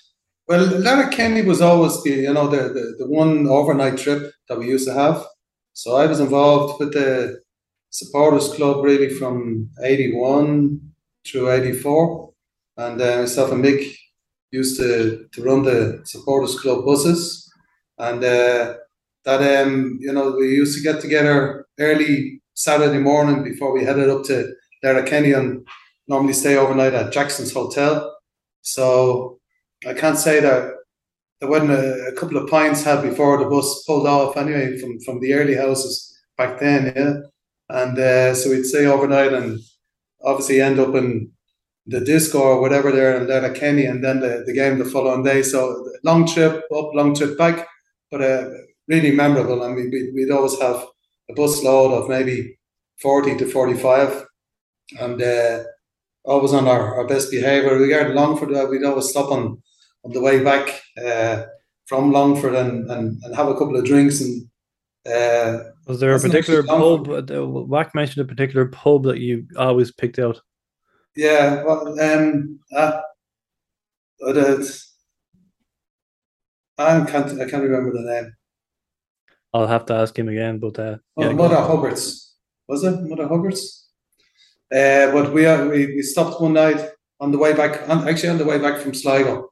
So what, what turned out to be just a half an hour stop turned out to be a, a four hour stop, and everybody end, ended up in the, the disco and whatever. But that was the, the last game of the season. But that, that was back in 19, 1983.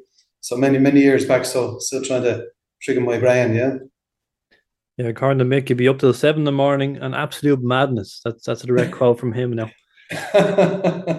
from seven to seven, yeah, from dusk to dawn, yeah. So uh, really good, you know, and, and lots of memories, and, and fortunately, you know, they're they're all good memories, and then very few uh, incidents over the years. You know, we, there'd always be a, another incident where you know leaving the grounds uh, could be something going on, but but you know, in, in general, we were well taken care of, well looked after, and uh, it was just one one uh, supporters bus most of the time that we had, so it was a lot easier to control. Nowadays, I'm not sure how many buses travel around the country with the with the Rovers crowd.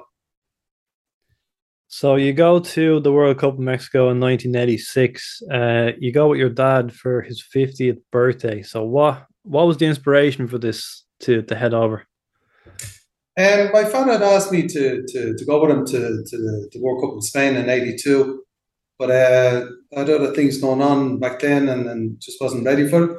So when he, he asked me in um, in '85 if, it, if I'd like to go with him, and he said that I have a couple of friends going as well, and a friend of my brother John was going as well. So I said, that's fine, yeah. So there's a gang of maybe six of us were going. So, but uh, one thing between one thing and another, uh, each person just began to pull out for some reason or another. Some people buying cars, some people going on another holiday, and whatever some uh, domestic dispute stopped one or one or two going. So um, so I ended up uh, just just uh, going going to Mexico with, with, with my father, who um, who happened to turn fifty on the day that we arrived to to Querétaro on an overnight bus or an overnight uh, train from sorry from from from Guadalajara. So we we spent um, we spent just over a month uh, between the inauguration in Mexico City and the, the final game in Mexico City, and another seventeen games traveling around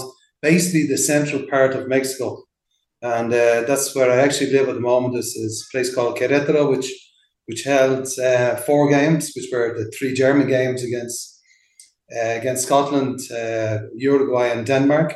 Then the, the last 16 game between Denmark and uh, Denmark and Spain. But I always remember my father saying uh, to Jesper Olsen, "Don't do it," and he did do it. He sent he gave a he sent a, a back pass which led to the Spanish equaliser, and the, the rest is history. They were well beaten then that that day, but, but they've been very good up until then. Uh, the hand of God controversy and Maradona's spectacular second goal. You weren't at that game. You were at a different game on the same day, was it? Yeah, we, we didn't say we didn't see the, you know the well, we didn't see the hand of God. Nobody did really, yeah. Except for our friends across the water, yeah. Yeah, yeah. Uh, but um, you know, and, and some, some somehow, you know, unfortunately, the, the game is remembered because of that, you know, and not remembered because of the the world famous goal that, that Maradona did score, where there's a, a special plaque at the the Azteca Stadium, um, in remembrance of that. Yeah, that that uh, it was it was some fabulous goal. Obviously, the the defending could be questioned and whether you'd get away with it nowadays, but that's that's uh, neither here nor there. That's 35 years gone, and he was a uh, sort of a cut above the rest. You, know, you could you could easily see it. You know? I'd actually seen him previously when he played for Barcelona in '83 against United in, in, in Old Trafford. United won the return game 3 0 after having lost the first game 2 0. Frank Stapleton getting a couple of goals, but he was fairly subdued that night. But but, but uh, a marvellous player, a really good player. Yeah, but but uh, but I, I wasn't complaining. Yeah, that, that made us quite happy that day. Yeah. What was the atmosphere like in the ground for a lot of these games? Obviously, it was fans of, of either countries, but was there also a mixture of like yourself and travelers and locals and all sorts? A lot of travelers, you know, and a lot of people just uh, gone there on, on, on spec. You know, they there were certain games that were hard to to, to, to find tickets with a bunch of tickets. My father got a bunch of tickets uh, through the FAI um, before uh, before leaving, so so we were okay. We had sort of a out of the, the 19 games that we went to, we had about 12, 12 tickets. And uh, but we had no problem getting tickets for a lot of the other games, you know, smaller games, which were in smaller grounds. But you know, my father always says, you know, that that was maybe the last real World Cup before all all the hell broke loose regarding you know the, the, the pricing and, and things like that. I mean, we, we got tickets uh, buying them locally for five dollars. Uh, maybe we weren't right on the halfway line. We were behind the goal or or, or just above the the, the, the halfway line, but at, at, the higher part of the ground. But five dollars between five and fifteen dollars, we got different tickets for, and uh, so there, there, were still tickets available. Obviously, the back then, you know, um, standard of, of, of, living here, you know, the, uh, the, the economy wouldn't be so strong. So I mean, a lot of Mexicans would have struggled, struggled, you know, just just a, a normal uh, guy on, on the street.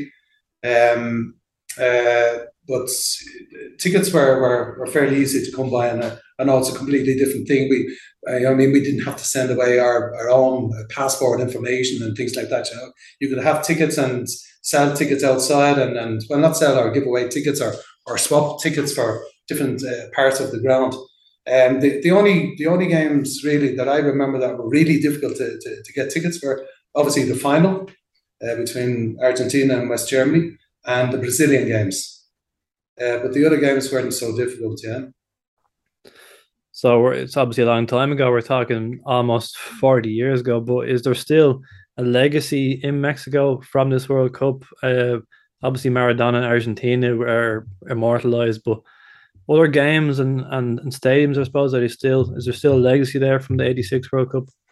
Yeah, there's a lot, you know, and obviously the, the, the atmosphere here, the environment was really good, and the people are are so friendly. You know, the uh, you know, Irish and, and Mexicans are, are, very similar in many ways. Obviously, the, not the language, but we're, the, the Catholic background and the big families and uh, living in the, the shadow of the next door neighbor. So, you know, the, the for me, uh, just the normal, basic, uh, simple things. You know, we we are at a game in Irapuato, which was um, um, just let me was uh, yeah USSR against Hungary and USSR won, won 6 0. They hammered Hungary. And, and leaving the ground, we were invited just by random uh, two young girls to go back to their house to, to, to meet the family. And we ended up spending three or four hours back at the, the family house, you know, so random strangers. And, and that's the way it was, you know. People were just so friendly and so open. And uh, there was another game uh, between uh, in, in Leon between uh, Russia and, and, and France and that's the, the famous game where uh, Rats beat Bats. So Rats scored a screamer of a goal from 30 yards and beat Bats, the the, the, the, the French goalkeeper. Yeah, so uh, things like that. You know, the just you know so many things. You know, the the um, um, the English team was also you know they they were knocking on the door. Also in '86, not not only in '86, in '90 as well. You know, they're were very close. Uh, whether things could have turned out differently for them because of uh, uh, the hand of God. But uh, you know, Gary Lineker being the top scorer in the in the tournament and, and really being in, in really good form. The Dutch, uh, sorry, the, the Danish team uh, left a lot of really good memories. Unfortunately, it, it all ended in, in tears for them and then the game against Spain. But up until them, they were they were really impressive. You know, they're there's some really really good teams, and obviously the, the you know the, the, the Brazilian team, which is the team that we followed, we saw all their games in in Guadalajara, and unfortunately they, they were, were beaten in that game by by, by France. But for all Brazilian supporters, that have been we'd had we'd have had a, a soft touch for Brazil, especially my father, who's always been the the Brazilian uh, football uh, team lover, and uh, along along with cricket, you could say they're they're his two the West Indies between uh, Brazil and West Indies, they have to say that they're his two favourite teams. Yeah, um, so I mean Brazil, they they uh, they lost, uh, which was a very good game where Zico missed penalty during normal time. He scored in in in, in his penalty in, in, in, when when they went to penalties, but and uh, but it was it was obviously it was unfortunately it was too late then. Yeah.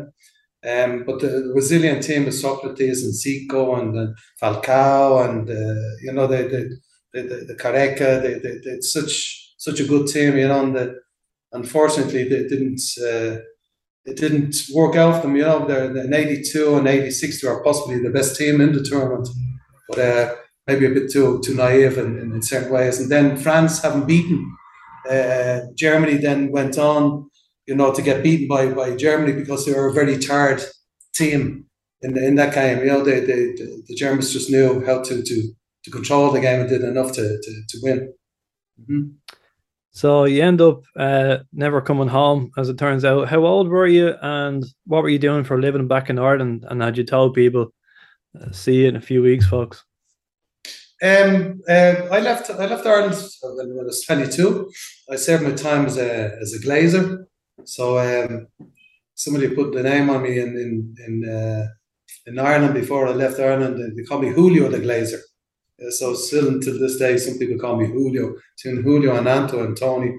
Um, so I went. I, I, I worked in in uh, in England glazing and aluminium fixing construction work, and then uh, when I came to Mexico, construction work sort of wasn't the top of the list for for going out and working in the the the, the, the, the midday sun and whatever. So I ended up uh, going into teaching. I started working for a company called Berlitz, an international language firm. So I ended up going into teaching. I was offered a, a position in, in sales and I uh, went into sales and then ended up being the regional director for, for the area where I am, which covers uh, Querétaro, uh, León, Aguascalientes, and, and Guadalajara. So I wasn't given out there because Guadalajara, I, every time I went back to Guadalajara, I would just have to drive by the stadium or, or go to one of the games. Yeah? So I've I've been to that stadium many, many occasions. There's now a new stadium in, in, in Guadalajara, which is run by the the the, uh, the main team, uh, the most important team regarding uh, Mexican followers here in Mexico, the Chivas, whereas the other team, uh, Atlas, still play at the old Estadio Jalisco, which Estadio Jalisco is about 65,000 uh, capacity. I think it was 68,000 during the World Cup. And uh, the Estadio Azteca used to be for the World Cup final. I think it was one hundred fourteen thousand, but I'm sure there must have been one hundred thirty thousand there. Yeah, so, but uh, but I said about no no control regarding tickets. I mean, there were all the stair stairways were, were full, completely full, and um, going back then for the first game and for the final with a, a character that turned out to be a, a famous uh, icon in, in uh, here on in Irish football, Jack Charlton was sitting beside us. So Jack Charlton was sitting beside us. Uh, Mick Leach was there also. Um, Ray Treacy, we were with uh, at the games in Guadalajara. We were with. Uh, uh, we used to get together after the games with Ray Treacy and Jimmy McGee, late Jimmy McGee, rest in peace, and um, uh, Stephen Alkin and uh, George Hamilton, who's a very good friend of my father's as well. Yeah, they they, they share they share another love, not just football. They share classical music in common. I feel like you skipped over an important part though. Why did you decide to stay in Mexico? Why did I decide to stay in Mexico? Then nineteen when when I came here for the World Cup, I met up with my wife to be, and um, uh, love at first sight, you could say. Yeah, definitely. So, you know, I wasn't in any relationship going back there and, and uh, I wasn't tied down anywhere. And uh, we kept in touch and uh, the offer came to come back and to spend a bit of time here. So, uh, um, decided to, to come back uh, the end of the end of 86 in November uh, and became a father. Uh, we fathered our first daughter, Michelle, in 1988, June 1988. And after that, uh, Sinead in, in, in January 1992 and Denise in uh, September 1994. So our girls are now grown up to into beautiful girls and now basically 28, 31 and 34 in, in, So um, and how much, how much do they know about Shamrock Rovers, your, your daughters? Uh, uh, the middle girl, Sinead, uh, studied, she studied in Galway for a couple of years. She did her master's in the NUI in Galway. So she'd have been the, the, the real uh, football supporter, you know. Uh, um, Michelle, my eldest, liked it, but sort of would just go along to tag along with her, her grandfather and the niece also to a certain extent. But uh, Sinead was always the the uh, the sporting girl of the family, so she does a lot of swimming and uh, she loves our football. Man United as well, just like Mick Kearns and myself, uh, Shamrock Rovers, and um, and also here my, my favorite team in Mexico, America. So I, I I've picked the the three maybe most controversial teams from those three countries: England, Ireland, England, Ireland, and, and, and Mexico. Yeah, so either love us or hate us. Yeah. Yeah. Have you been back to Ireland since '86? Yeah, um, I go back. I go back really every year. You know, a couple of times a year. Uh, try to go back a couple of times a year now to uh, this stage now to be my parents. Visit my parents. Um, they're struggling along. They're they're still okay, but they're they're they're still around. Thank God. And uh, so I'll go back on my eldest daughter, um, Michelle, uh, since got married uh, and uh, happily living away on on the, the the, the border of Lancashire and uh, Lancashire and, and Yorkshire to a nice friendly English son-in-law. So uh, a lot of people ask, you know, how did that happen? I said, I'm not really sure. but uh, he's fine and, and we get along fine. So I was told not to mention at the wedding regarding the hand of God and uh, regarding the Italian penalties, but I, I just had to, yeah. So I got a bit of doing, but I got a bit of support from the Latin Quarter during during my speech. Yeah. What was your what was the reaction from friends and family when you told them you're you're going to stay in Mexico? Um, you know, my my especially my, my father. You know, I'd, I'd been living away for for three years at that stage. You know, in London. So, and I made him another move. I sort of don't think they were really surprised that that I wasn't going back to to Ireland. And unfortunately, in, in Ireland, you know, back this when I moved from Ireland, it was in '84, and the, the unemployment rate was around 17, 18 percent.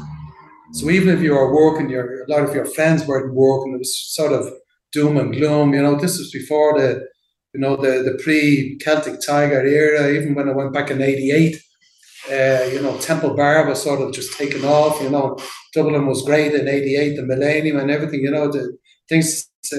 I think you know that sort of uh, gave people a, a, big buzz, you know, and then things started improving from there. So when when I decided to move away, you know, when I told my father that I was moving back, and uh, you know, he said to me, he said, I, I knew that from the time that we were going back on the plane.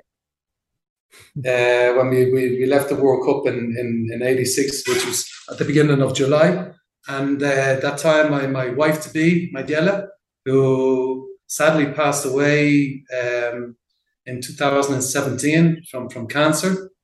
And um, she accompanied us to, to the airport. And uh, and my father said he, he, he just knew because he said, when, when I decided, you know, the last couple of days not to be with him, going up the pyramids and going to visit uh, the Basilica and uh, the Xochimilco and, and places like that, he said, uh, I knew something was, was going on here. Yeah. So so he wasn't surprised to hear that that um, that I had uh, decided to come back. So they were very supportive. You know, the only thing you know going back then it was it was obviously a lot more difficult. You know, to keep in touch. To um, you know, a phone call used to cost me half my salary. You know, just make one phone call a month and things like that. You know, so so it was difficult. So, but back then, you know, my father, who was a postman used to send me all the clippings from from the newspapers, and uh, so I'd read through all the the football uh, sections and the certain part of the news. Then I'd get bored and I'd start reading the ads and things like that, you know, because it was was was you know he'd send uh, he'd send all the clippings, but it would take maybe four to six weeks to, to arrive here, and then just the odd phone call. So so it was a bit isolated, all right, but uh, nothing in comparison to nowadays where Whereas now we can connect by Zoom or we can connect by WhatsApp or whatever it may be. Yes. So it was difficult back then, but, but it was always good. I was always adventurous anyway, and I always look forward to to to, uh, to traveling. So my family in, in general, they, they've all been here to visit me. They've uh, a couple of times all, over the years, and uh, we're a football mad family, and uh, so every time we we'd come, they, they would come. So obviously the, the the first step would be to, to stop off at the, the Stadio Azteca. My, my late brother John uh, arrived one Friday afternoon back in 1988. He said, um, you know, the only thing I want to do to achieve first and foremost is to at least to go and visit the Estadio Azteca. And I said, I said, I've a better one. I've, I've got tickets for the final on Sunday. So America were was playing, we're playing um, uh, Pumas in that final and ended up winning four one. So so it was a great atmosphere. And back then you could uh, you can still do you can still have a, a couple of beers at the ga- at the game, and so it was, it was totally different. So uh, 100 definitely there were 130,000 people at that game, definitely. so a big big crowd. And did the students at your school know about the famous Shamrock Rovers of Ireland? Thanks. Of course, yeah. Over the years, over the years, uh, I, I, you know, people would, would ask me, um, "What is your favorite team?" Expecting to hear whether Real Madrid or Man United or whoever, and I'd always say Shamrock Rovers. So um, it was uh, it was obviously difficult, you know. It uh, for me, you know, heartbreaking. You know, back then, you know, in the in, in the in the eighties, uh, having won the, the, the four in a row, and, and then the whole shambles there at at Glenmalure Park, and and, and, and then being nomads for for how many years? Yeah, before we, we finally got to settle in again in in, in, in Tallaght. So, so, it was really difficult, you know, going going back then and explain to people what was going on and having to share Tolka Park and Dalymount Park, you know, and then people couldn't understand it, you know, why why why why Dalymount Park, you know. So it was it was, uh, it was difficult back back then, and especially after having been being so successful over those few years, and then and then it was I don't know it was because I wasn't back in Ireland, I didn't have a lot of contact back then because of uh, the communication. But, but winning the league in '93 under Ray Treacy, I'm not sure how it happened or was it meant to be or or just the gods were with us. But that was we were playing in the RDS back then, wasn't it? In '94, yeah, yeah, RDS. '94 yeah. Yeah, '94, yeah. So so 94 between Rovers winning the, the league and, and the River Dance. So something to remember back then, yeah. And speaking of 94, uh, I believe you were on the Irish radio with Pat Kenny, an interview about the 94 World Cup. Is that right? Uh, yeah, we interviewed, uh, it just came out live. Just uh, we were, I was there with a friend of mine, Des, Des Mullaik, my late, late wife, Mayella, and uh, Des's um, wife, Teddy and uh, uh, my late wife was pregnant with with Denise uh, Mayella, and um, and Terry was also pregnant with with her first kid, Jody, and uh, we were interviewed on on radio, but uh, it was the most amazing uh, atmosphere that, that I've experienced, and I know I haven't been to the World Cups. so I didn't make unfortunately ninety because of buying houses and having kids, and but I got to the game in ninety four and uh, I wasn't in '88, obviously, in, in in, in Germany. But the atmosphere there was was second to none. I mean, the, the, the Irish were so surprised, and the Mexicans were so surprised, and, and everything was green. And there's you know, it's a famous street there in, in Orlando called Church Street, and it was just uh, it was just an amazing party. So you know, the local television crowd from from from uh, from Mexico, Televisa, were, were interviewing, and uh, and uh, the day of the game, we were interviewed by, by Kenny, so just to say hello. So, so we got we got our word in there, and also um, uh, the day before the game, we were at the we were at the the, the, the players' hotel because my father was getting tickets for the game the following day between Holland and Belgium, which ended up nil all, which was one of the, the best nil all draws that I've seen. A lot of people have seen end to end stuff. Unfortunately, no goals. But uh, we were there getting tickets, and uh, and I didn't really know until I saw there was a big hullabaloo over in the corner, and I said, who's your man? And they were putting flags, uh, scarves around him and taking pictures and whatever. And then later on, I found out it was Bishop Horgan. Uh-huh. Who happened to be living in uh, in Cuernavaca, going back there, yeah. So, so there was a there was a so going back to the game was was you know the unfortunately Ireland uh, suffered a lot of the heat. I always remember my father saying when he saw Steve Steve Staunton and somebody else sit with their their, their baseball cap on during the national anthem, We said, "Well, something's not right here." So, so I mean, it was 100 percent humidity. It was really suffocating, but it was a great occasion. Fortunately, we, we still made it through anyway to the to the to the next round. and getting beaten by Holland, but uh, it was a it was a great occasion. That's it, Ando. Uh, absolutely fascinating story. Uh, Rovers fan living in Mexico. Maybe you can sign off with something Spanish for us, but uh, uh, thanks so much for talking to me. Sign off something in Spanish. Um, it would have to be. Uh, um, ni importa el país or el lugar, siempre hay un Shamrock Rovers. It doesn't matter what place or where you are, there'll always be a Shamrock Rovers. That's a perfect ending. Thanks, Ando. Okay, thanks a lot, Carol. Uh, nice chatting with you. Yeah, so this is a great story. Um, the the fact that he's got he went there and he he just decided fuck it, I'm staying. Got a job in construction, too hot. Decided right, I, I can't do this anymore. I'm going to be a teacher.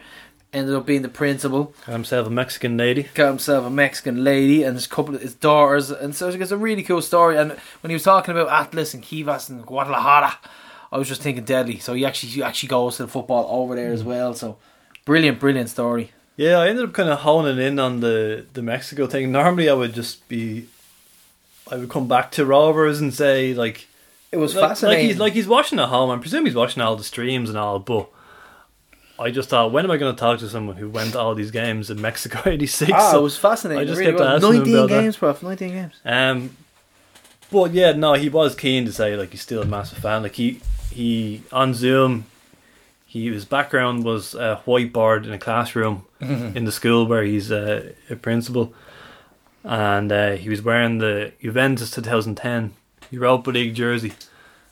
So uh, I took a picture of that and we throw that up on Twitter. So yeah, Yeah, great so great story from Brilliant Anton. stuff as usual. Yeah, but next up, prof. Stan elevens. Prediction.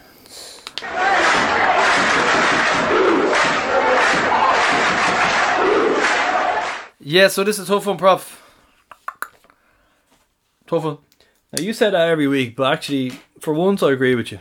I think I'm changing the formation. I think this is a tough one. I'm changing the formation. The formation. Mm-hmm. A little, little tweak. I'm going three, four, one, two. Four four two, lump it long, is it? Three, four, one, two. I'm going two up top. Not our usual three pronged attack. It's going to be two up top Right. with one sitting in the hole. I'm going Grace Cleary Gannon. and Gannon's been the unsung hero lately. I think he's been really good. Very consistent, yeah. Grace been a bit of a bomb scare, but he's always good for a good performance, and Cleary he's been been been very good. So, Har and Pico miss out. Still carrying slight injuries, but Here's a question though: Are you you're bringing Finn back in? Yeah. Yeah, So you're putting Finn Farrugia on the left. I Yeah. figured you would do that. But do you think Farrugia is playing better on the right? That's the thing. Yeah, I'm still up in the air, but I think Bradzer sees him as a right sided player now. and then so Cavo starts. I want Finn here. I want Finn in the team. I So- do too, yeah.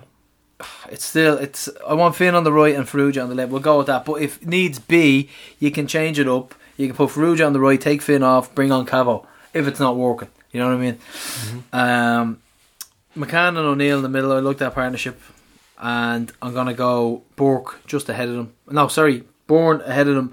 Who's a lucky man because he could be dropped, but I think because it's the potential that he has to kind of produce the magnificent, I'm gonna put him in the hole. I'm gonna go Bork and Gaff Could- up he top. could do something magic in this game. I know, and then yeah. all is forgiven and forgotten about I from the last few weeks. That's that's why we love Jack Byrne. But I want Jack Byrne in behind in behind Gaff and Bork. I always wanted to see Bork up top with two. We've done this before, right? So I'm gonna go cup semi final versus Bohs style, two up front, direct passing up the gaff, working off Jack and Bork. Not long ball, a little bit different. Change it up. It's just seem, doesn't seem to be working at the minute with what we're doing. It hasn't worked in a while. So I'm thinking up there, these this is gonna be their cup final, man. You know what they're like. They're gonna beat the Shams.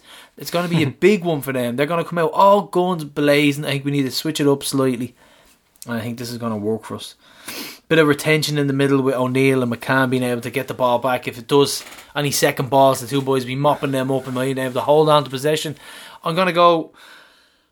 I'm gonna go because everything like there's been no goals in our games lately. There's been like we haven't scored. We've been getting tonked in Europe. There's The the, the, the pattern of, of Brazzers 11s have been he rests McCann for the league game and then he starts him in Europe. I think the time for that is over. Yep. I think McCann should be one on one of the first names in the team sheet Totally agree. every league game. Now, as we said, we heard he could be carrying a knock, so that is a factor. But I think he has to start this game. and poor old Watsy doesn't get in for me here either. He I think just- I think that is the team. I think that that's the eleven he should play. yeah. Uh, whatever way you want to work it up top with the tree. Now, you could argue attack. Lyons. Lyons could have a stormer for Ireland. If Lyons Lyons gets in here, I'm sorry Yeah. for Finn, but Yeah. Farrugia goes on the right, and Lyons goes on the left. I'm Mm. just ruling Lyons out because he's played international football. Yeah. So if he is available, Finn's out unfortunately. But um, yeah, so that's it. I'm gonna go. Profit's a tough one. I'm gonna go two one win. I'm gonna go one 0 down first half, and we'll win the second half with a bit of pressure, and we'll do well. So I'm gonna go two one win, and to get the not what you goal, Jack, saying to me at Jack, Jack, Jack, or to or my private my private ones. Honestly, I will be honest. Will I tell you? I text a couple of people, a couple of good friends, saying we're gonna get beaten. I'm absolutely was that kind of knee jerk though? Absolutely. Well, yeah. After the UCD game and everything that's We all, accumulated, we all felt worried. I honestly just thought to Yeah. myself, the way it's all building up, the way it's coming together, we're not playing well. Sligo will do what they do at home. They come out guns blazing and they want to win. The crowd will be on their back. They'll just. I was just thinking this is not looking good. I think there's a good. But I also predicted a Derry loss as well. So that's out the window. Don't mind that. there's a good performance. Like we can't play much worse than we did Yeah. against uh, Shelbourne. How much of a good away performance are we due? We I- are due a good away performance, man. There's a performance coming, and like I said to you earlier, we'll know in the first 20 minutes if we're going to win this match or not. Yeah. And the away form has been concerning because what, what had been happening is like we tongue harps, and then we don't get a continuation of that performance. In this case, there's been a steady two, three games of what we feel is a lack of creativity. So Let's see what happens anyway, Prof. What are you going for? prediction. Oh, we're not scoring very much lately, so I'm gonna go a one 0 win. And I think I'm gonna ask you this question: Go on. um, Go on. Who do you think is the most important Rovers player in the league title run in who will be the difference maker, whether it be goals or assists? Who ultimately, no, no, not goals or assists, Okay. who wins us the league? And I think there's only one answer. I think it's Graham Burke. Oh, he, uh, do you know what? Like, uh, we need a consistent Graham Burke, but we need to play him consistently as well. Graham Burke's worth 15, 20 goals in a in a certain system. I think so. He's brilliant. Graham Burke can be brilliant. I think he's going to do something. I think he's going to turn it on in the next couple of games. Oh, oh bro, I'm loving That's, that's my feeling. I'm loving it. But that is it. Anyway, so that's our predictions. We've six league So games obviously, left. my Prof. goal scorer prediction there is Burke. Yeah, Borky. Borky Um, for that one. I'm gonna go Jack and Bork as well to get to get two goals and a two one win. But six league games left. Prof three in Tallaght, three away from home. It's squeaky bum time. Three. What we got? Drogheda away. We have Sligo away, Sligo away, UCD on the last day of the season. UCD. So it is a very very tough. No, no, it's it's just it's it's nerve wracking. It's nerve wracking because you're predicting other results and you're looking at it. I was thinking about going to uh, Richmond Park on Friday myself. Since we're playing on the Saturday, I was going to pop up and watch the game and see that, how we get that on. game is just as big as our game. Huge. because it's Pat's get Pat's get something out of this, by the way, hundred percent. Derry will not win. it's Derry's tough, Richmond. toughest game in their running, Yeah. isn't it? So although they have done dark at the end, don't they? But um, but how about yeah. this for a little boost? Pat's getting the points on Friday. Rovers going into Sligo with that little little lift. yeah, I hadn't thought about that. That little lift. Yeah, that's a good point. Why Mick O'Neill wanted to play on Saturdays? Remember with the little lift going into the game on the Saturday, thinking lovely, Oh, we can get yeah, three yeah. points here. Do you know what? This might be like I've, I've I'm very I've been very positive there about how I think we're going to have a good performance and win, but I wouldn't be too unhappy with getting as many points as Derry do this weekend. Yeah, yeah. It's just yeah. Whether we both draw or both win, whatever. two tough fixtures. Yeah, I'd, I'd agree. Yeah, I'd be quite happy with that. Now, obviously, I want to win, Mm. but I think this could be the most important weekend of this running. it's chess, not checkers, prof. I think that's Just these two games are just massive, and there's a five day gap, which is probably the longest we'll have from now until November third. Every every other game, every other time will be three days, won't it? So we've a nice bit of a Yeah. rest there. I think you might have a point. Um, yeah. So get user Conference League clobber coming soon in the club shop. Get user balls ba- Rasta range. for some reason. Fucking state of it. Fuck me. I'm happy. With, I'm happy with our current state of the club. When you think about it. All right, so Prof, Danny's return. It's coming. DM is coming back. The rumours are rampant that Danny Mandroiu is coming back, and it's something we could need at the moment. It'd be a great addition back to the squad. How in we like Current we- player of the year. Like we listen to a lot of um you say his name and what his current status is? unfortunately he is the reigning player of the year. We listen to a lot of under the cosh and and we're listening to interviews of players who have these like one month loan spells or three Hmm. months. Doesn't really happen anymore, does it? You, you, Not at all. No, because they think loan that player out. He'll play for a month, come back fit, and I'll have a fit striker then. You know that type of thing. So if we sign a player, we either sign him at the start of the season on a temporary loan, Yeah. or you sign him in the summer until the end of the season. Uh, when would you sign a player on October first I know for yeah, a title running? I know. unusual. Yeah, maybe, yeah. Uh, there's there you go. There's some transfer stats for you. Yeah, so that's it. Danny could be coming back, and the whack, the whack was up at the Rosedown with the cup winning ball, he presented it to Gary O'Neill, Padre Pio, accepting the ball with grace, and uh, very very uh, cool video, and hopefully the players have been put at ease and. The booing is just from a section of idiots, and we are totally, totally behind the team because we are going to be going up there to Sligo on Saturday. Prof hordes and uh, rakes of Rovers fans going up. The tickets are sold out, 500 strong. The Tifties bus is running from the four profs, 3 o'clock kickoff. Do not be late. In Get- conjunction with Pride of Ringsend. Get to the profs. Pride of Ringsend, running the mob. Do not fuck about. Pub is open from 12 onwards. Get down, have a pint. Little roll and crumbles. Set your day off right. Travel up, return home. Little sneaky point after it as well. No moans and groans. No be Direct moaning. your negativity at Greg Bolger. Yeah, that's it. So that's it for this week, Prof. Big one coming up, and we are hoping we get the three points and Derry lose them on the Friday. So that's it for this week, Prof. We'll see you in Sligo. So keep on hooping. See ya.